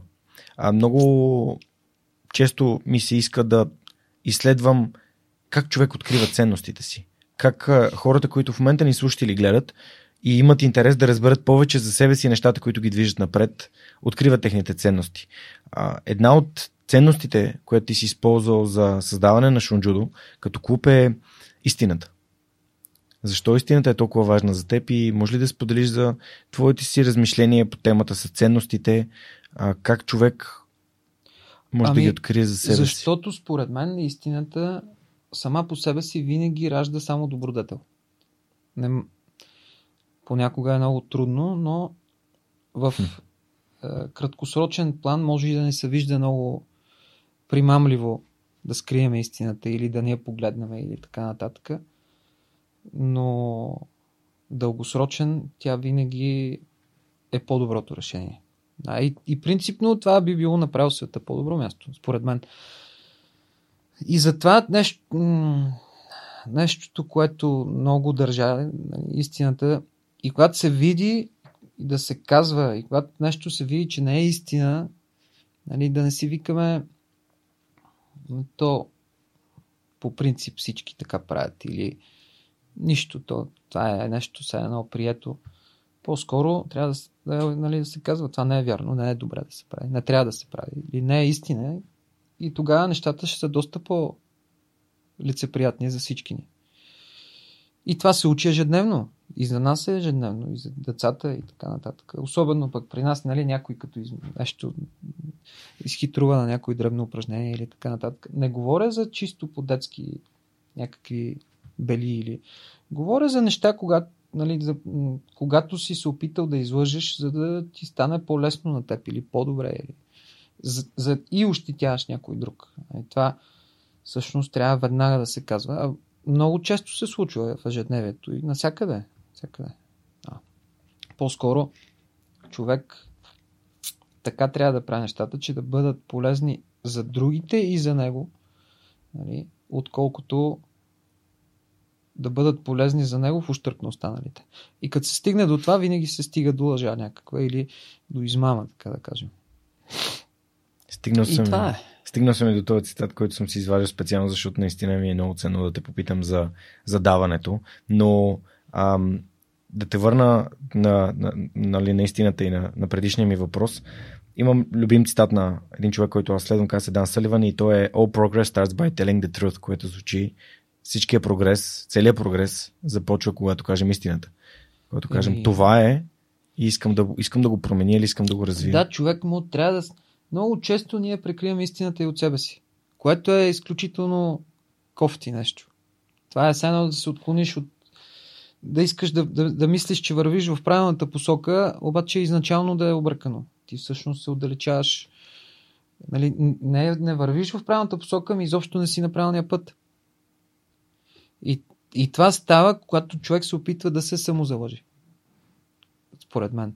Да. И затова трябва да има смелост да застане пред себе си и да каже, това съм аз, това искам да правя. Или това е вредно да се направи, това ще се направи.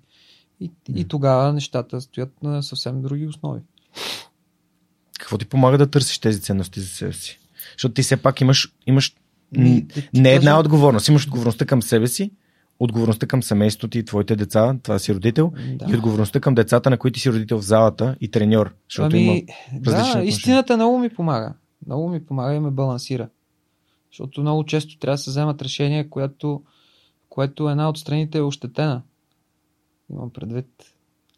Дали ще е някой състезател или семейството, трябва да се вземе, трябва да се направи. И този баланс това са решения, които са трудни, но като поразмишлявам или просто имам вътрешното усещане, което е правилно, взимам решението и, го, и твърдо го следвам. Не се... Нямам колебания веднъж, като го взема. А, а, истината истината поражда справедливост, ако мога да съм по-точен. Да. Страхотно. Нито един път не използва думата компромис. До сега говори само за баланс и за избор. Ами, компромис с някои неща не трябва да се правят компромиси. Някои хора казват, ама трябва да сме гъвкави или така нататък. Да, човек трябва да бъде гъвкав спрямо своите лоши черти или своя, как, не знам точно каква дума да използвам, спрямо нещо, което е ясно, че не е добре да се прави. Но да бъдеш гъвкав, за да успееш в нещо, като направиш компромис с някаква важна ценност, това по-скоро не е гъвкаво сами някаква... Самозаблуда. Да, самозаблуда или някаква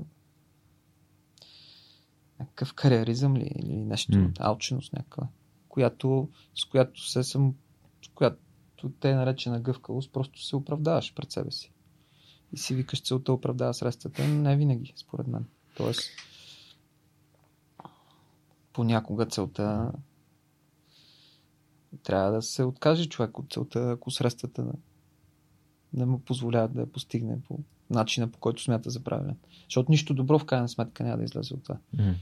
Да, и на мен в спорта ми се е случвало често да взимам уроци, такива, когато бързам за нещо или когато нещо не му е времето, а пък аз натискам прекалено много. И тогава не излиза нещо добро накрая. Как го осъзнаваш? Кога го осъзнаваш? Ами, като се като резултат. паднеш на земята.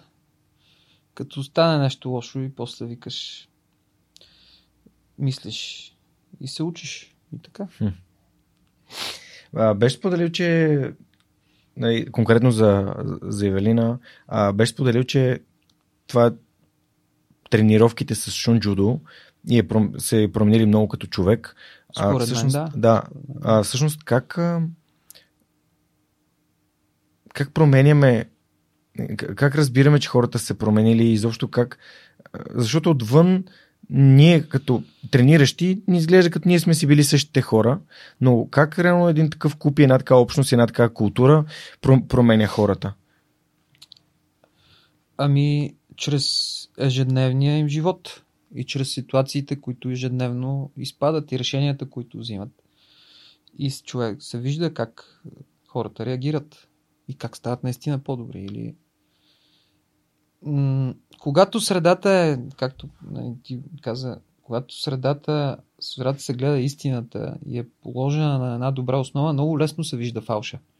И много лесно се вижда.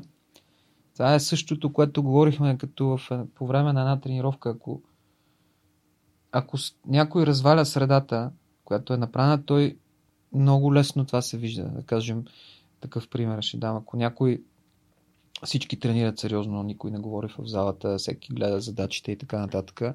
А пък двама човека легнат отстрани и почнат да си говорят е, какво са правили с нощи или какво ще правят до вечера. И това изведнъж става като виждаш, че нещо има някакъв дисбаланс. Виждаш едните хора, които мозъка им работи на други вълни, които създават нещо и виждаш едни други, които вече са извън тази игра. Нали?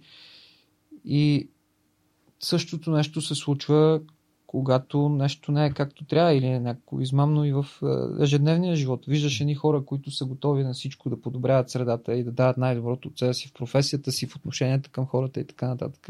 И в същото време виждаш някой, който е готов да развали труда на, на друг или да съсипе всичко, просто защото така му е по-лесно. Mm. Или в момента не иска да направи някакъв ня... нещо, което му е малко, някаква трудност му създава или неудобство. Преди малко сподели за нещо, което за мен е много ценно, а именно даването. Какво те заведе в... Какво те върна в спортната академия и те направи преподавател? Ами ако някой ми беше казал, като я завърших спортната академия, че някой ден ще се върна там като преподавател, ще да кажа ти, нали, че нямах никакви такива идеи. Основното нещо, заради което станах преподавател там, когато имаше такава възможност, е да имам възможност да работя с младите хора, които после ще стават треньори. И виждах в това, и все още виждам, голям шанс да се промени средата, джудо средата и оттам изобщо средата за живот. Като да, въз, да, така да кажа, да възпитавам или да уча тези хора, които ще бъдат учители. И също, аз съм изпитвал също нещо в Екодокан в Япония и така нататък. Тоест, много е важно учителите. Да, и... Тоест ти осъзна, че ако искаш да се... Ако защото искам... очевидно джудо ти е, е мисия, да. джудо е твоя мисия. Защото тук да, не, не говориш за това как развиеш клуб, в който има шампиони, в който има хикс от, а, нали... Всичко това дойде в последствие. Но основата да се създаде клуба не беше развитието на шампиони. Просто шампионите или това или доброто ниво на джудо дойде в последствие от начина на работа и такава беше идеята. Тоест постоянният стремеж към развитие на всички нива, крайна сметка, доведе до това да имаме и състезатели световно ниво. И отиваш в НСА, за да. Да отидах в НСА, за да, да мога да, да уча треньорите. Реших, че аз и затова станах треньор на националния отбор на времето. Когато за първи път станах, да кажем, тогава имах Тък бях се отказал от състезания, вече около година се мотах, имах добра работа, бях почнал да работя като каскадьор във филмите. Тогава изкарвахме, mm-hmm. защото много, много хора, джудисти има, които са каскадьори. Видях в International Movie Database, че те има и, да, и си чурих дали си ти. Филми. Аз съм, да. Има, да. И то са ами, интересни филми. Около, да, около 30, около 30 филма съм направил като каскадьор. И дори един филм на Спилбърг. В една стая бяхме, така както сме с теб. Спилбърг стоеше така. Аз, до него, аз всъщност зад него такъв войник един. И това също за мен беше много добър урок. Да видиш хора като него, професионалисти и актьорите, които са супер професионалисти, как се държат помежду си и как работят. Беше уникален урок за мен. Но както е, тогава, да се върна, тогава изкарвахме, може би, около 100 долара на ден като каскадьори, което беше сериозна цифра за, за това време и за нас тогава е, апартаменти, нали, или да търся начин как да купувам апартамент, къде да живеем с съпругата ми и така.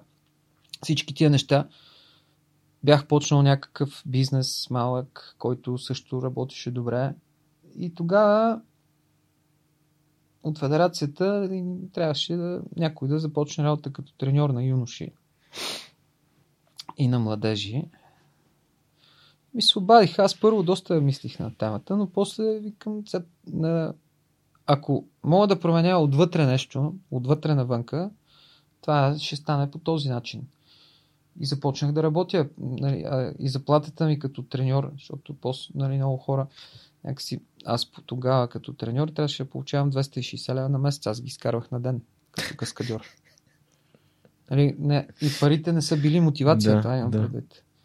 И тогава пътувах, с дни сме пътували, с влакове и така нататък, с отбора, някой от този отбор и до, и до един от отбор, от тогавашния отбор на тази възраст е Янислав Герчев, един от най-добрите ни статели. Той беше тогава юноша. Ваня Иванова, едно момиче, световна шампионка. Е, по самбо, Генко Иванов има един, mm. който също тогава и той беше от този отбор. Но и тогава сина ми беше на една година. Тоест тогава се роди, в момента в който се роди сина ми, аз станах треньор на националния отбор по джудо. И отсъствах с седмици, пътувах и с Европа с влакове и с автобуси и така нататък. И то без да очаквам нещо. Не? Нали. И по, заради, същата, заради същата идея за да променим тогава си аз научих толкова много неща и от Шун, от моя опит като състезател, знам системата отвътре като състезател и кое не искам да се случва на младите хора, кое да е, кое да е различното. Ако мога да променя нещо, реших, че тогава отвътре това беше грешка, между другото. Много трудно се променя. Тогава особено камъка беше много твърд, както каза един приятел. И по същата причина започнах и работа много след това. Значи, ако това е било 2004 година, по същото време, когато направих клуба, сина ми се роди 2005 и станах преподавател 2012 в спортната академия или 2013. По, същи, по същата причина. Исках да работя с хората, които ще преподават после. Които ще стават треньори, които е, са... Треньора в клуба е най-важната част от системата на спорт. И тези хора трябва Защо? да бъдат професионалисти. Защо? Защо е най-важен? Защото той полага основата. Той полага основата и възпитава. Националният отбор е нещо по-различно. Там системата е малко по-друга. Да. Това беше ли по, по-добър ход от гледна точка на да. това, че камъка е по... Ами да, малко по малко нещата взеха да се променят. Тогава mm. 2010 година дойде при мен Георги Георгиев, който станахме. Той вика, бе, предлагат ми да стана тренер на национална отбора, ама не искам да съм сам. Двамата, ако си съгласен, и аз викам, аз предния път бях сам и беше ужасяващо нещо, не искам сега. Давай двамата, като сме да видим какво мога да направим. Според мен свършихме доста работа тогава, между 2010 и 2013-2014. Отбора беше доста добър. От този отбор излязаха mm. доста състезатели и Дичев, и Велина, mm-hmm. и Анислав също беше в този отбор. Ивайло Иванов после дойде, той тренираше като юноша при е, Герчев, след това дойде, след това продължи да работи с Герчев, но не говоря, тогава имаше отбор. Отбор, с който ние работихме 365 дни в годината. Предвид, как, както се казва, 24-7. Mm-hmm. Добре, а всъщност как се стигна до там ти да си... То ясно да е, нали, че Ивелин Илиева тренира в Шунджудо. Но как... Да, тя дойде... Как дойде тя при нас? Това ли да, как дойде при вас и всъщност как, в какъв беше момента, в който казахте, окей, отиваме, отиваме на Олимпиада? Еми, тя дойде след като завърши училище. Дойде и каза, аз мисля, че при вас ще бъде най-добре да тренирам, да дойда в вашия клуб. И аз си казах, виж, ние нямаме състезатели.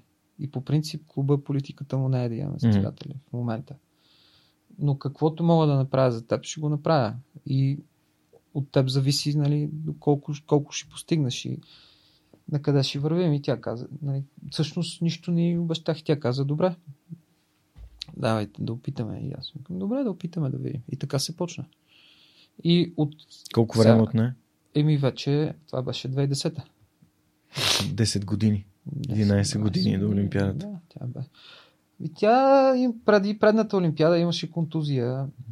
Тази Олимпиада също имаше контузия. Но най-големия проблем за Ивелина, според мен, освен грешките, които ние сме допускали като треньор и състезател, аз лично научих немалко с нея. Тя е като все едно, как да кажа, за да съм по-добър треньор на световно ниво, говорим за, за постигане на резултати на, на олимпийско и световно ниво, тя ми беше като учител, т.е.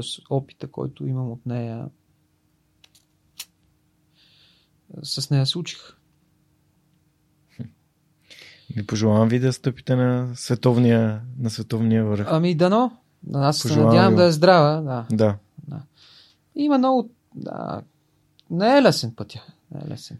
Хареса ми как го интернализираш и как търсиш уроците, търсиш на нещата, които теб сте развили, грешките, които ти си допуснал. Това е нещо, което забелязвам много често в хората, които наистина постигат успеха във формата, в която те си го представят, че търсят в себе си, а не навън а, оправдания. Еми, то не... По принцип има много неща, за които може да се фане човек. Нали? Ако нещо не трябва да става, mm-hmm. ако си ви... Не е лесно, mm-hmm. но това е положението. А, добре, а едно, едно от последните неща, които а, много ми харесаха в, в интервюто, което а, направихте с Боби и с Ванката, беше свързано с това, че как коментирахте атуисте джуджицу и всъщност как един клуб е създаден буквално от нулата и ти реално това, което каза е, че ако създаваш нещо от нула, а, значи по-скоро даваш, отколкото търсиш и ами, взимаш ами, да. и че първите 10 години са най-важни, защото те градят основата. Първите 10 години просто се създава нещото, за да не е нула. Първите 10 години, според мен, създаваш просто работата. Аз мога да кажа, че сега вече имаме работа, имаме какво да правим. Имаме много неща, които мога да вършим. Но първите 10 години създавахме това да има какво да се направи, какво да, какво да се прави. Много трудно беше, особено в началото между 2004 и 2010 да, и между другото клуба винаги е изоставал, когато аз съм занимавал с националния отбор. Има предвид, като не съм на място. И 2010-та, не 2010-та, 2012-та беше в момента, в който аз реших, че ще работя само това. Преди това имахме два магазина, имах два хостела, имахме е, имаше период, който имахме около 12-13 служителя, което не е кой знае какво, но всеки, всяк, аз не, трябва Енергия. Доста енергия, да, за тези хора да имат работа и така нататък. И бизнесите, с които се занимавахме, с които се занимавахме като семейство и, и приятели, които участваха, не мога да кажа, че не бяха успешни.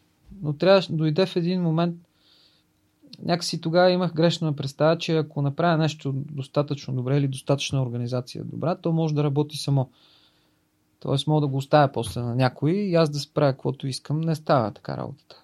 Нали, поне аз не успях. И дойде в момент, който трябваше да реша дали ще ставам... Идеята дали ще ставам хотилер и ще обединя тия две туристически спални в нещо по-голямо, ще интереса сграда да наема в центъра на София или така нататък. Или не. И т.е. разбрах, че не е за мен. Същото беше и с магазините. Там инвестирахме доста. Трябваше да реша дали това ще ми е професията. Не можах да го направя. Идеята ми беше да направя няколко. Тогава беше много модерно. Да направиш някаква успешна варига.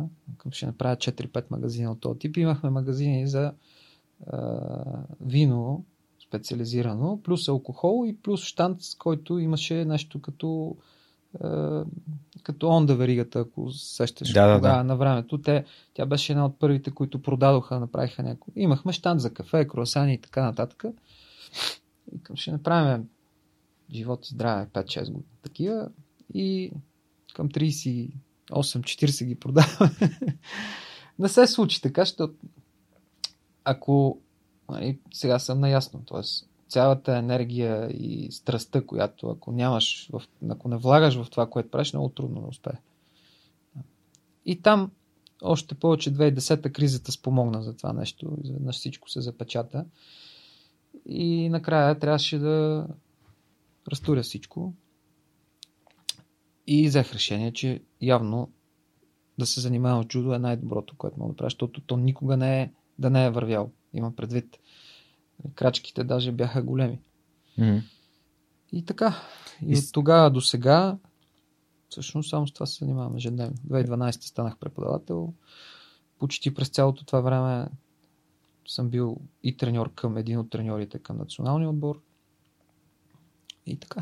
Само да кажа на, слушателите и зрителите, че първият ти трениращ, който не е състезател, т.е. първият човек, който Е тренирал джудо. е тренирал джудо при вас, е наскоро сте а, празнували 50-я му рожден ден, да, преди 52-3 няколко годишен. години, да. И до ден днешен тренира. Тоест той, той, даже, над 10... даже създаде цяла група само той. Защото той е лекар. Един но, за мен доста много ценен човек, като, като приятел. И такъв много балансиран човек, от който обичам да общувам с него и често уча от него. Той създаде цяла група. Той дойде. Да, ако искаш, може да кажеш кой е за мен, ще да го Васил да го. Велчев се казва. Супер. Даже един от гостите гледах Роси, една А, лекарка, на окей. която ти беше на гости. да, онколог. Да. Те са приятели. Аз я доктор познавам. Кръстева. Да, доктор Кръстева познавам от него. Те са също приятели от много години. Той също един от супер свръхчовеците. Да, според мен България е пълна с тях и просто съм ограничен до един вторник а, седмично. да. да той сега. е, създаде, запали около него си много хора, които дойдоха. Андрей тренира в тяхната група. Да. Андрей е моят приятел, за когото стана Да. дума малко по-рано. Добре, Той до ден днешен тренира Да. джудо. Гледа джудо, гледа състезания. Какви са групите, които тренират при вас? А, имате деца и, и възрастни? Имаме деца, възрастни, да, деца на всякакви възрасти. Да. Възрастни и отделно имаме състезатели. Да.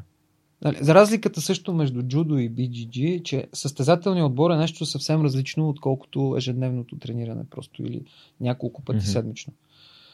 Просто системата е такава. Да. Състезание, състезателният отбор изисква понякога един добър състезател тренира за един ден толкова, колкото някой тренира цяла седмица. Предвид и там системата е на различно, съвсем различни основи поставена. И това е. Със- Всъщност състезателните отбори отнемат най-много, най-много ресурс, време и енергия. Да. На всички. На Да, всички, които им помагат, На на, всички, цялата които им организация, на треньорите. На... Абсолютно, да. Но не винаги носят толкова голямо удоволствие. и разбира се, много често емоцията е различна там. Но на мен много голямо удоволствие ми носи да работя с всички, които... особено когато от срещната страна виждам, че някой е готов, иска да учи, пита, запалене, с страст иска да се развива. Без значение дали той е възрастен човек на 50 няколко години или дете на 5. Да. Това ми носи истинско удоволствие. Обичам да го правя. Едно от нещата, които а, така силно ми направиха впечатление е свързано с а, твоите думи, че как приемаш и победата и загубата е много важно. Много Как важно. човек се учи да приема загубата и победата, защото а, нали, аз обичам да казвам, че в победата също има много уроци, които ние не ги, не ги осъзнаваме. Ние казваме, окей, аз се справих, постигнах резултати, всичко е супер. Да, по-малко разсъждаваш. Разсъждаваш много малко над победата, но над загубата ти действа винаги отрезвяващо и си казваш, добре, как мога да го направя? Нали, Ако имаш нивото на осъзнатост, на което се изисква, как, как, как къде сгреших? Какво мога да направя по-добре? Да си задаваш въпроси, да. Еми, мотивацията е по-силна. Много е трудно, когато си на върха или като се чувстваш добре или нещо, като си направил добре, да почнеш да си задаваш въпроси с какво това може да ми навреди или как ще, как ще какво е трябвало да направим, за да стане още по-добре. Много по-лесно е, като нещо не е станало и аз си, свър... аз си работил много за него, като си получил един добър шамар и да почнеш да, да мислиш защо, как следващия път да бъде по-добре. Всъщност и двете са страната на една, на една монета. Но трудно е да се трудно е да се извлекат от победата е трудно да се извлекат уроците, както се замисля. И, за, и като треньор ми е било трудно, и като състезател. И даже това е често, често взимам така, често случвано, когато нещата добре, вървят относително добре, така без някакви много големи сътресения. всъщност човек изпада в една така лъжлива ситуация на комфорт, която много бързо, много бързо разбира, че нещо не е. Да. И това е проблема на победата. Yeah.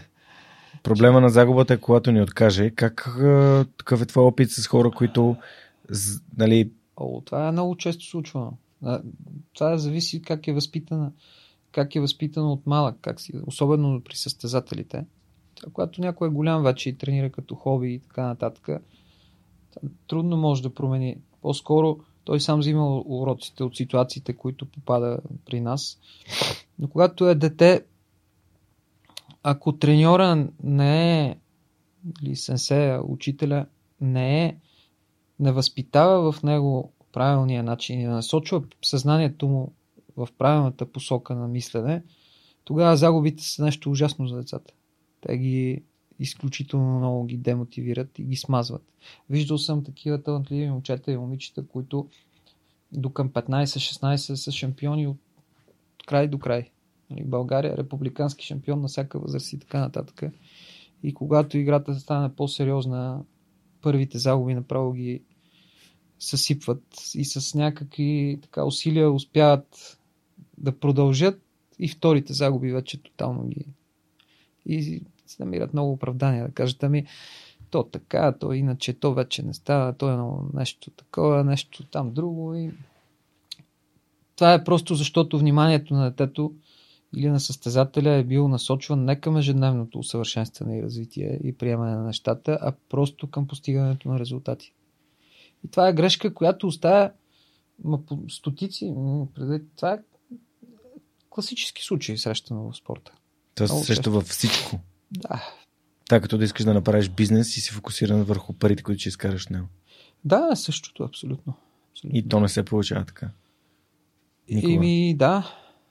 да. Натрупване на действия. Ако не се фокусираш в това да си добър и да даваш максимално добро ежедневно от себе си най-доброто, и тогава нещата може да се получат на някакво някакво ниско ниво, но след това катастрофата е сериозна. А, а при децата е изключителна, защото, а да не говорим, виждал съм родители, които са изключително кретени. Предвид, които сами тормозят децата си. А детето не му трябва треньор 24 часа в денонощието им. Преди то си има достатъчно в, в мястото, където тренира. По-скоро му трябва подкрепа. И много често, при нас специално, някакси това също е нещо, което може да се промени. Трябва да се промени от нас, тези, които възпитаваме или учим. Липсата на, на уважение към хората, които си вършат работата или изобщо на липсата към липса на авторитети. Добре е човек да полага под съмнение много неща, но не може да отидеш на лекар и да знаеш по-добре от лекаря с кого да лекува нали, и да кажеш и за защо лекаря, тия докторите нищо не разбират. Или един куп такива неща. Mm-hmm. Отиваш, идва някой при мен, той им казва, трябва да го научите на това и това, ако не го... Липсата на това да се довериш на някой, защото си мислиш, защото е добър и защото това му е работата, пречи много неща, според мен. Да. Хората трябва да като отиваш на лекар, слушаш лекаря. Да, като... да бъдеш посветен. Ами да, като това, си, което... си за... отиваш на училище, слушаш, викам някои родители си говорим. Той в училището има проблеми, ама не бил виновен. При нас има проблеми, ама пак не бил виновен нещо. И викам, бе, хора, не, като учителя казва, ние от другата страна казваме, Ами вие не искате да приемете реалността. Реалността, да. да. Това не означава, че не. Просто трябва да работим mm. заедно и да действаме. И това е много често срещано. Много често. Много силно впечатление ми каза, че си а, ми направи, като каза, че си записал сина си в спортно училище, заради това, че той си по-лесно може да си разпределя времето, а не заради това, че е бил слаб ученик. И този да. наратив, че състезателите са слаби ученици. Моля те, разкажи малко за това, защото смятам, че има доста родители, които го слушат този подкаст и а, как а, един човек може да е да има добри оценки, въпреки това да е да, първо, Да, първото, което пак искам да, се, да, да кажа е, че ако родителите, съвременните родители, ако очакват обществото да възпитава децата им, или учителите само, или така нататък, това е изключителна грешка. А по-скоро 90% от тях, 10% от нас. Ако родителя не си е на мястото, който и да е треньор или учител, или който и да е, почти нищо не може да свърши. Ние сме някаква подкрепа или просто място, където те могат да видят грешките. Място, където да покажат, че нещо не е както трябва. И училището, и заниманията с бойни изкуства или някакъв друг спорт. Всеки, който. Ако родителя не може да види това нещо, тогава за нас всичко е изгубена кауза, общо взето. Но за училището, голяма част от българските колеги в училищата, от българските учители, смятат спорта за нещо лошо. Което единствено говори лошо за тях. Да. Знаеш ли защо? Защото ревнуват за отделеното време и внимание към това, което децата обичат да правят или го правят с удоволствие. Да, много е възможно. Искат но аз... за себе си. Абсолютно, но ако те не искат да имат ни балансирани хора, които да са пълни с енергия и общата им работоспособност да е в пъти по-добра, което ще им помогне за всичко останало. Али ако искат да имат едни деца, които колкото и да има развит мозъка, аз не мисля, че ако не се чувстваш добре в тялото си, главата ще ти помогне кой знае колко. Но то е общо, не мога да, аз не мога да кажа, че някой, който е спортист, мозъка му не е развит. Напротив, има нали, различните видове интелигентност. Е, има, трябва да вървят ръка за ръка, не е само едното или само другото. Но като цяло, учителите в България, да, най-вероятно ревнуват или нещо. Аз не разбирам какво. Но спорта трябва да бъде застъпен в училищата и те трябва да помагат на тия, тия деца. Едно от малкото училища, които ми се е случило да оценяват спорта, това е Американския колеж. Mm-hmm най-вероятно идва от културата, от начина на организация на образованието в Штатите, но или някакви други училища. Нашите учители казват бе или спортисти, или ученици, ма това е някаква абсолютна глупост. Да. Или не разбирам защо трябва да ходят на уроци. Защо толкова много... Имахме, когато сина ми се готвеше за матури, трябва да участваме на състезание, искаме да го освободят от училище учителя ни обяви за несериозни. Или за някакви... Да, вие не сте отговорни родители, ама извинявай, как така не съм отговорен родител. Половината клас, даже повече, примерно 70% от класа не ходи на училище, за да ходи на уроци по нещо си, или освободени, защото се готвили за матура. И аз това направо ме изуми тогава. И как... Добре, нали, затова ходят на училище да са готови за матурата. Какви са тия... Защо не, нали, не е свършена работата там? И как може да освободиш някой от училище, за да ходи на някакъв друг вид училище, на някакви уроци, които евентуално ще го подготвя по-добре. Ми тогава за какво сте вие там? Mm-hmm. И ще спреш някой от спортно състезание, което е влагал години наред усилия да се готви. И този някой има две неща. Има едно спортно състезание и има матура, която трябва да се, да се яви. И това прави живота му доста по-организиран и по-работоспособен. Трябва да се подготви и за двете, да намери време, да се организира и така нататък. Това не се оценява. И аз го питам учителя, защо? Нали, чакай сега, ти ме студа, нали, вие нещо сте се объркали, но сега едно стената... Разпусти. Да, трудна работа. Да. Еми да, важно ми беше така да, да очертаем, че всъщност той си има подготовка физическа, работи си, полага усилия, учи си. Да, и след на матурите изкара, можеше да влезе в почти всяко. Сега в СМГ май не беше изкарал толкова много висока оценка, но във всяко друго училище, от добрите училища в София, можеше да бъде прият. И като го записахме в училището, те като видяха оценките от матурите, викат, да, ма те при нас, нали, към ще го вземете ли? Е, ще го вземем. Между другото, писаха му най-ниска оценка по спорт. На изпита там по спорт.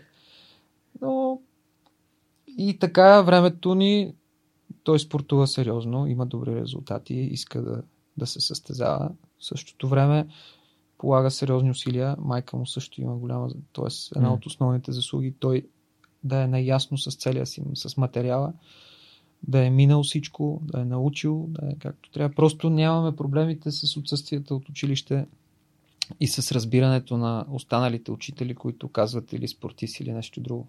Mm. Или ученик. Да, и това е едно от нещата, които според мен чисто от гледна точка на културата можем да, Да, можем и трябва, да, да, се промени. Да. Супер. А, Свилене, а, свърхчовекът се подкрепя от една компания, която се нарича SMS Bump и те изпращат въпроси към а, гостите. От всеки човек ли става боец? Въпрос на тренировки и подход към ученика ли е всичко? Пита Петър. Според мен да.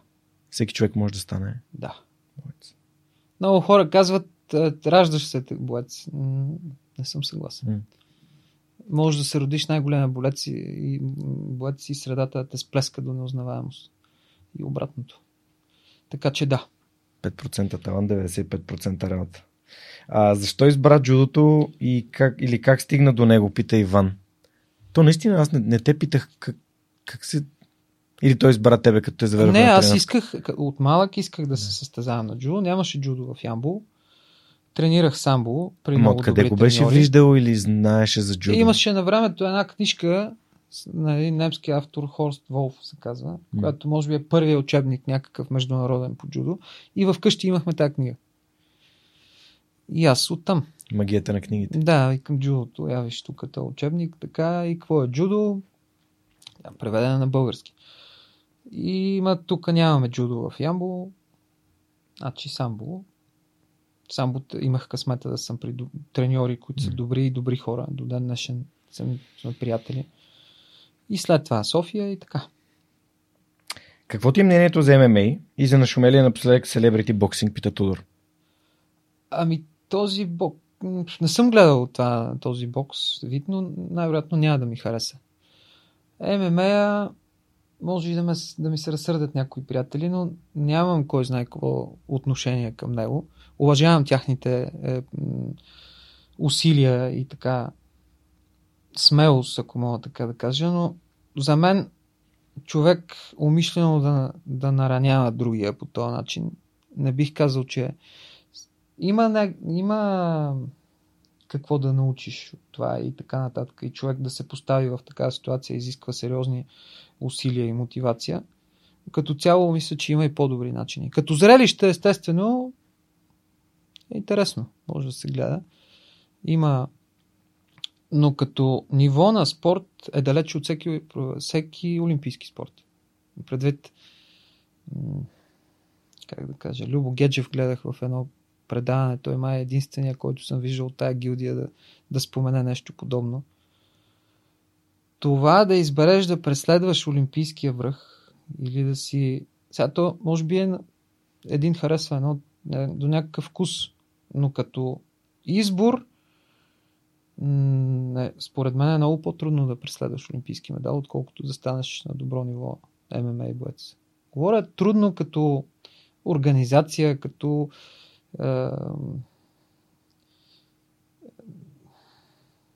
конкуренция в това, което трябва да свърши или пътя, който трябва да се извърви.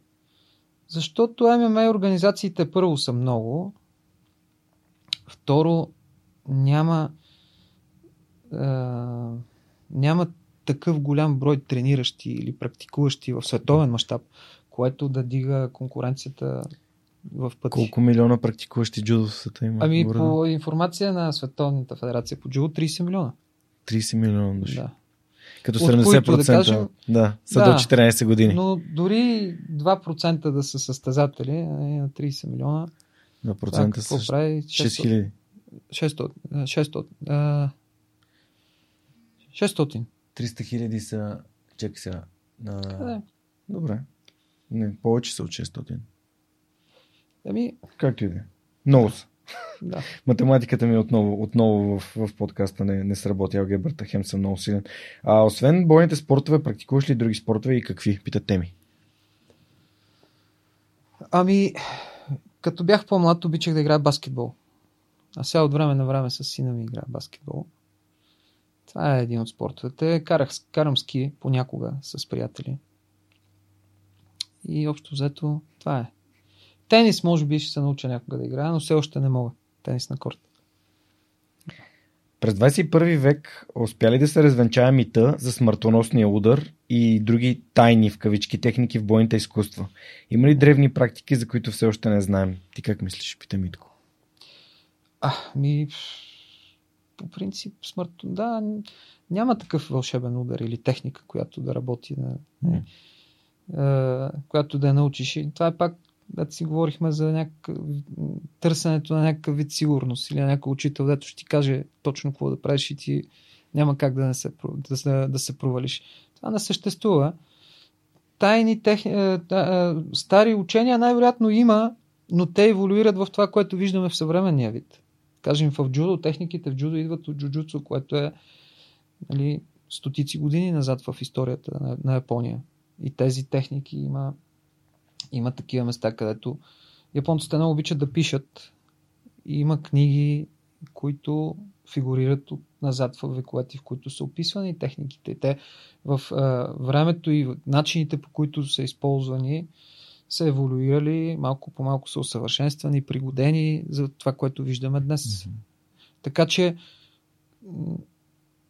най-вероятно има такива принципи, които са общо валидни за всички времена, но надали има такива техники, които ако знаем някоя техника, да кажем, която преди 300 години някой майстор е владел до съвършенство и сега ни я покаже или я наследим от някъде и ще е работеща навсякъде. Не. Аз тук бих добавил нещо към въпроса на Митко, защото ме провокира. А, във връзка с а, бойните изкуства, защото не можем да ги наречем спортове, защото за тях няма рандори, като например тайчи и айкидо. Да, айкидо нямат схватка, но айкидо прилича много на джудо, както преди те имат една основа. От едно и също място. Просто създателя на айкидо е вярвал, че когато тръгнеш да нападаш някой, разваляш хармонията. И, и той много лесно може да, да те неутрализира и да усети това нещо. Това е Морихел Ешиба, който е смятал, че човек не трябва да, да си помисля да атакува първи, да разваля по този начин е, средата. Последният въпрос е, защо самбото е толкова популярно в България? Имаме ли все още добра школа по бойно самбо, пита Кал? По бойно самбо имаме, разбира се, всички тия състезатели. Защо, като цяло самбото защо е по-популярно? Защото имаме повече резултати. Но конкуренцията не е лесно, няма лесно. Трудно е да станеш шампион. Изисква много. Но като цяло конкуренцията в световен мащаб е пъти по-малка. Аз а, имам много приятели, които самбото има на сърцето. Аз съм започнал с самбо. Mm. Но според мен е голяма грешка. Много състезатели направиха голяма грешка да изберат. Защото имаше един период, в който хората казаха, ама я си елате тук сега на самбо, ме дава почти сигурен. А там къде ще гоните дилото, нали, джудото, то там е касапница, нищо не се знае. Но самия фундаментално и принципа да избереш е по-лесното, за да можеш да си окей, okay, да вземеш там някоя премия или да спечелиш медал и да се... е грешен според мен. Да. И да кажем, и Валина, това, аз тя на 18 години е световна шампионка по само за жени. И това мисля, че е последното състезание. И не само, не може, двата спорта е трудно. Георги Георгиев, който се състезаваше на двете, той никога, когато се е готвил за важно състезание по джудо, не е бил разсеян с...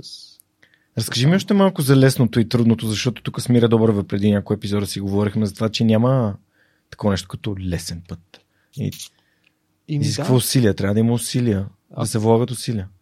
Еми да, ако тръгнеш по наклонената плоскост на лесното, значи, т.е. да си говорихме за лъжата, нещо има, което или себе си само залъгваш, или се опитваш да залъжеш останалите. Което много често се случва при нас, нали? насякъде го виждаме. Да, и избора за мен е много важен. За мен е един човек, който имаше един приятел преди на времето, той медала по самбо си го хвърли в реката медал от европейско или от световно. В Русия. Просто защото трябва да се гледа много е важно какви цели си поставяш и как ги приемаш. Сега, ако как разбираш ме какво искам? Напълно те разбирам и затова ще препоръчам аудиокнига на седмицата, свързана с това, което ти каза току-що. Благодаря ти. А, благодаря и на нашите приятели от SMS Bump, които ни изпратиха тези страхотни въпроси, на които с Филин отговорихме. Най-вече той отговори, аз а, само си така а, добавях мои, мои неща към въпросите. А, SMS Bump са българска компания, част от компания Еднорог, която се каза Yotpo и разработват софтуер за SMS маркетинг, изцяло в София, от миналата година от 30 души, сега трябва да станат над 150 души, като търсят хора не само с технически опит. Ако това, което SMS Bump прави в България е именно да разработва продукт на световно ниво, с, кого, с продукт, който работят а, IKEA, Патагония и други световни производители. А, разгледайте отворените им позиции на DFBG и разбира се на сайта на SMS Bump или на Yotpo и може да станете част от техния екип. Им благодаря отново за подкрепата и страхотните въпроси. А, да те питам за книги. Имаш ли време, има ли книги, които са ти помогнали да, да формираш важни ами, мисли, сте променили? Да, имам време, но не мога да кажа, че чета толкова много, но чета. Да. Ми, обичам художествена литература. Да кажем. Препоръчи ни любими твои книги, моля те. И любими не мога да препоръчам точно, но има много. Но да кажем, е, книга, която според мен бях пропуснал да чета някаква класика е на изток от рая, което четах преди една-две години, което, нещо, което според мен всеки трябва да прочете. Да, моля. А, да кажем, за по-малките, всяко дете, според мен, да убиеш през мехулник е книга, която всяко дете трябва да, да прочете. И не само дете. Аз също я четах като по-възрастен. Преди, може би, две години я прочетох или три. Иво Иванов да. ми я беше препоръчал на Харпарли. Да, страхотна супер. книга. Да. И така. Аз, между другото, имам много приятели, които ми помагат. Нали, някакси много често обичам по-скоро да говоря с приятели, отколкото много често ми се случва вечер, като се пребера до 12 да си говоря с различни приятели, да пишем някакви неща или Нали, и това, като че ли ми отнема повече време, отколкото, т.е. давам повече време за това отчетенето. И много ценни съвети получавам от такива приятели. Е, и нещо, което не знам и за клуба и така. Нали, нещо. Има хора различни, добри в различни неща. Средата ти помага. Средата, да. Имам приятели, които. Един приятел имам, който може би също мога, може да ти бъде друг свръхчовек, казва се Мартин Вечев, той много помага и на клуба. Mm. Uh, той се занимава такъв IT специалист. Това е много широка тема, но там мисля, че с изкуствен интелект се занимават. Страхотно. А да, ако кого освен, нали, съпругата ти и Мартин би препоръчал. Васко? Да, е Васко. Ако се ами... защо, просто, просто хора, които. А, защото някой като ми каже, абе, то те тия свърхчовеци, те ще свършат, но но истината е, че когато някой дойде седне не, до мен са, на този те стол. Са постоянни. Те са Ти имаш поне пет души, които може да ми препоръчаш. Да, поне. Много, познавам много свръх хора. Според да. мен всички са. Много родители познавам, да. които са свръх хора от на децата, които ни тренират клуба. И такива, които за мен които дават много енергия за децата си, за това да ги възпитат добре, да станат читави хора, от които имаме. Всеки родител, според мен, който намира време да работи, да се оправя в ежедневието и да работи за детето си, то да стане читав човек, според мен е свърх човек. Защото виждам и обратната страна. Виждам много хора, които. Така. Вярвам, вярвам в това, абсолютно вярвам в това. Аз самия се, се надявам някой ден да бъда родител и знам колко отговорно е. И това за мен е, това за мен е нали, нали, да превърти играта. Буквално успеха Еми... да, да стана родител. А, няма нужда от страх. Действай. То се ежедневно, няма готов. Аз. И ние така на времето. Аз, тя жена ми, аз още малко да се състезавам, още малко да поработим, да оправим това, това. Всъщност време това не, не е. То е двустранен процес. Ние също учим доста от децата. Така, но ако човек е добър, обича, и тогава със сигурност нещата може да не се случат идеално mm. или както ги, възм... както ги е планирал, но със сигурност ще имат добър край. Тоест детето ще стане читав човек. Супер. А, искам да препоръчам и аудиокнига на седмицата. Това е една рубрика, която имаме съвместно с Storytel. А, и естествено ти като каза за лесния, твърд, лесния и трудния път и за пътя нагоре и пътя по надолу нещето, се сетих, разбира се, за рапорт Предело Греко на Казанзакис. Има я в каталога на Storytel и ви я препоръчвам да изслушате, защото дори само това изречение да чуете от цялата книга, а то наистина е много, ам, много е въздействащо. Знаете как може да спечелите един месец безплатен сторител, като в Instagram тагнете свърх човека с Георги Ненов или The Superhuman Podcast и Storytel в едно стори и споделите коя е любимата ви книга от техния каталог. И ви пожелавам успех! Здравейте, прекъсваме подкаста за кратко, за да можем аз и Георги Спасов, един от основателите на LimeChain, да разгледаме следващия въпрос, свързан с блокчейн технологията и да му отговорим. Благодаря ви за вниманието. Здравей, Деш, имаме пореден страхотен въпрос от групата на свръхчовекът, а именно от Петя Панайотова. Започваме с първия. Влияят ли консенсус механизмите като Proof of Stake и Proof of Authority на прозрачността на блокчейн? Променят ли те първоначалната философия? Супер. А, благодарим на Петя за това въпрос. Това е много, много интересен въпрос. А, нямам еднозначен отговор, защото трябва да разгледаме различните консенсус алгоритми сами по себе си. Proof of Work е изключително децентрализиран алгоритъм, там всичко е абсолютно и 100% прозрачно. Смея да твърда, че Proof of Stake отново е така. Просто ти там нямаш, а, нямаш ограничение, кой може да влезе и да стане стейк. Да, ограничението ти е това, че всъщност ти трябва да заложиш твоя стейк, но при Proof of Work пък ограничението ти е това, че ти трябва да си купиш хардуера, с който да купаеш. А, та, аз мятам, че Proof of Work и Proof of Stake са много еквивалентни в смисъл на прозрачността за, за блокчейна а, и мисля, че и двата алгоритъма не променят първоначалната философия на а, блокчейна.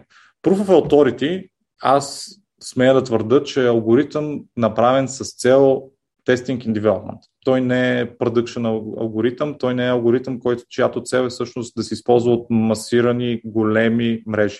Неговата цел е да има един, два, три актьора, които много бързо да може да, да управляват самата мрежа. В това отношение Proof of Authority със сигурност променя прозрачността, намалява прозрачността драстично и намалява сигурността на мрежата драстично, защото един, два, три актьора а, могат да променят по какъвто начин искат а, мрежата. В това отношение Proof of Authority е такъв, а, такъв алгоритъм, а, който според мен намаля прозрачността. Тук е хубаво да се изговори за един алгоритъм, който е по средата между Proof of Stake и Proof of Authority, който се, който се нарича Delegated Proof of Stake или делегиран Proof of Stake. Той е някъде по средата. В смисъл, пак имаме Proof of Stake, пак всеки а, залагат част от своите, своите пари, а, но ги залага, като ги делегира на един от 21, например, а, нода, което е пак горе-долу по средата такъв един алгоритъм, а, той е по-малко децентрализиран и по-малко прозрачен от Proof of Stake, но доста по-бърз от Proof of Stake а, и доста по-лесен за изпълнение от Proof of Stake, но не е пък толкова непрозрачен, колкото, е Proof of, а, Proof of Authority. Та горе-долу това са моите мисли за с алгоритмите и тяхната прозрачност. Страхотно благодаря ти много за изчерпателните отговори и нямам търпение да минем към следващия въпрос следващата седмица в Сръхчовек.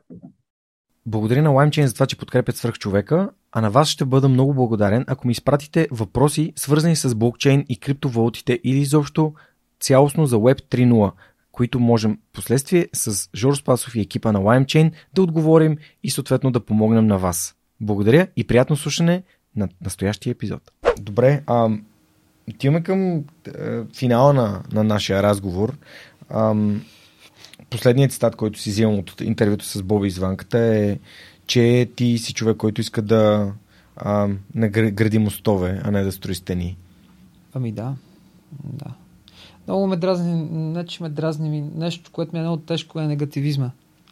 Негативизма на голям процент от хората и с времето, особено с годините, като виждам хората, много мои приятели, които по-скоро стават негативни, отколкото позитивни, това е, доста, е нещо, което ми тежи. А, постоянно някакъв това, то е такъв, ония такъв, това не е добре, този нищо няма да стане, то не е нищо няма да Или политиците всичките са виновни, или и тия няма да свършат работа, лекаря не става, полицаите не стават. Това е нещо, което много ме... Не, че нямаме право да, да нямаме доверие на много хора, но като цяло посоката на мислене в, в, в, в на там много пририсва нещата. Пречи. да, пречи доста. Когато създах страх човек, го създадох, защото имах нужда от повече положителни примери около нас. Ами да, сега какво е това постоянно? Недоволството е много голям, е, много, голям, много голям проблем. Недоволството то ни, разб...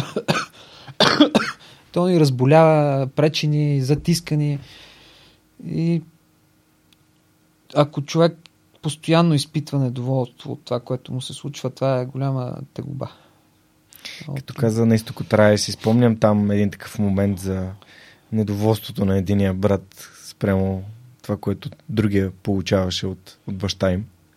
Не знам дали си спомняш. В а, на изток трая. Да. Единия Да. брат беше по-харесвания, Да, да, обичания, да, да. другия... Е, типично. И... Мен такъв тип книги много ми харесват, защото те са много житейски. Много прости. Много не- неща, които изглеждат прости на пръв поглед, но са супер важни, за да бъде човек щастлив. И учебник просто. Знаеш как завършва книгата с една невероятна реплика. Тя е Ти можеш.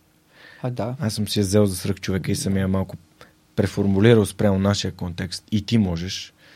А, и обичам да, да вярвам Супер. така, че хората, които слушат твоята история или историята на Васко Терзиев или историята на Мира Добрава или на когото и да е бил от гостите и се препознаят в нея и си кажат, ето този човек го е направил. Ето този човек като мен е тръгнал от Ямбол и е достигнал а, не, да прави това, Ами, което обича. и Да, хората трябва да са щастливи. Предвид, това е собствен... Това е... Е любов към себе си. Да, мироглед. Просто трябва, човек трябва да прави това, което го прави щастлив. И тогава ще е добър в това, което прави. Не, не трябва да се лута. Не, Тия всички въпросителни имаш, имам ли достатъчно пари, има това добре ли ще е, ма, другите ще ме лъчават ли, или примерно тази... Тия всички въпроси са в последствие, имам предвид. Тоест, те м- даже те ни заблуждават и ни карат да правим неща, които имат само и само да имаме някакво такова лъжовно спокойствие и някаква сигурност. Просто хората да, сме щастливи. Това е. Аз за себе си мога да кажа, аз, че съм един щастлив човек. Не знам това сигурно късмет. Или просто няк... Имам хората, които много... Обичам това, което правя. Имам хората около себе си, които обичам. Получавам същото на среща. М, От всякъде. Именно любимо интернет меме и то е на едно човече държи една котийка на котийката пише щастие. И на друго човече го пита къде го намери. И човече каза сам си го направих. Еми, да. Да. Но, не знам, ако трябва да по някакъв начин да завършим. Да. Позитивизма, според мен, хората трябва да бъдат да гледат добрите неща. Не да, да не се вторачват проблемите. Те, са- те са част от живота. Проблемите си. Няма да Сенсей, свършат. Последният въпрос на епизода е как според теб да направим България едно по-щастливо място? Ами, като всеки се опитва. Всеки трябва да се опитва. И то не е да гледа да е добре само за себе си, а да е добре за всички. Аз лично го правя като преподавател, като учител. Опитвам се и това е от много години. Съм, съм го приел като моя ценност и това, което искам да правя.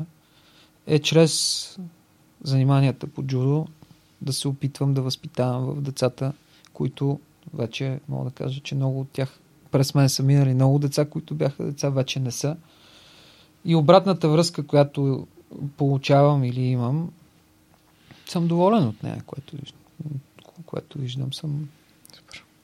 Поздравления за, за резултатите и пожелавам все по-добри резултати, все повече трениращи, а, хора, които променят България към по-добро. Благодаря. И И наистина- Много се радвам, че ти бях на гости, защото такъв тип разговор или изоб... м, до преди няколко години много трудно беше да намеря, или много трудно се водеха, освен такъв тип разговор за широката публика или за такъв тип култура, не съм си помислил, че мога да водя с някой, който е е, или толкова много хора да слушат. Надявам се да им е било интересно, което отново ми така, е, че вървим добре според мен. България ще стане по-добро място за живеене и става по-добро място за живеене. Благодаря ти също. Аз също благодаря. А, на гости ми беше Свилен Скерлев, създателя на джудо клуб Шун Джудо и ще се радвам, ако а, вашето дете или вие самите имате интерес към джудо, да отидете и да потренирате, да видите дали джудо е вашето, както аз а, направих с бразилското джуджицу. Отидох да видя моето ли е и накрая а, се оказа, че то отвори врати, за които не бях подозирал в живота ми. Това беше всичко от нас за тази седмица и свръхчовекът с Георги Ненов. Знаете къде да ни слушате, къде да ни гледате. А, ще бъда благодарен, ако се абонирате за YouTube канала на Свръхчовекът и да разпространите това съдържание към хората, които според вас а, биха го харесали, би им било интересно, би ги запалило.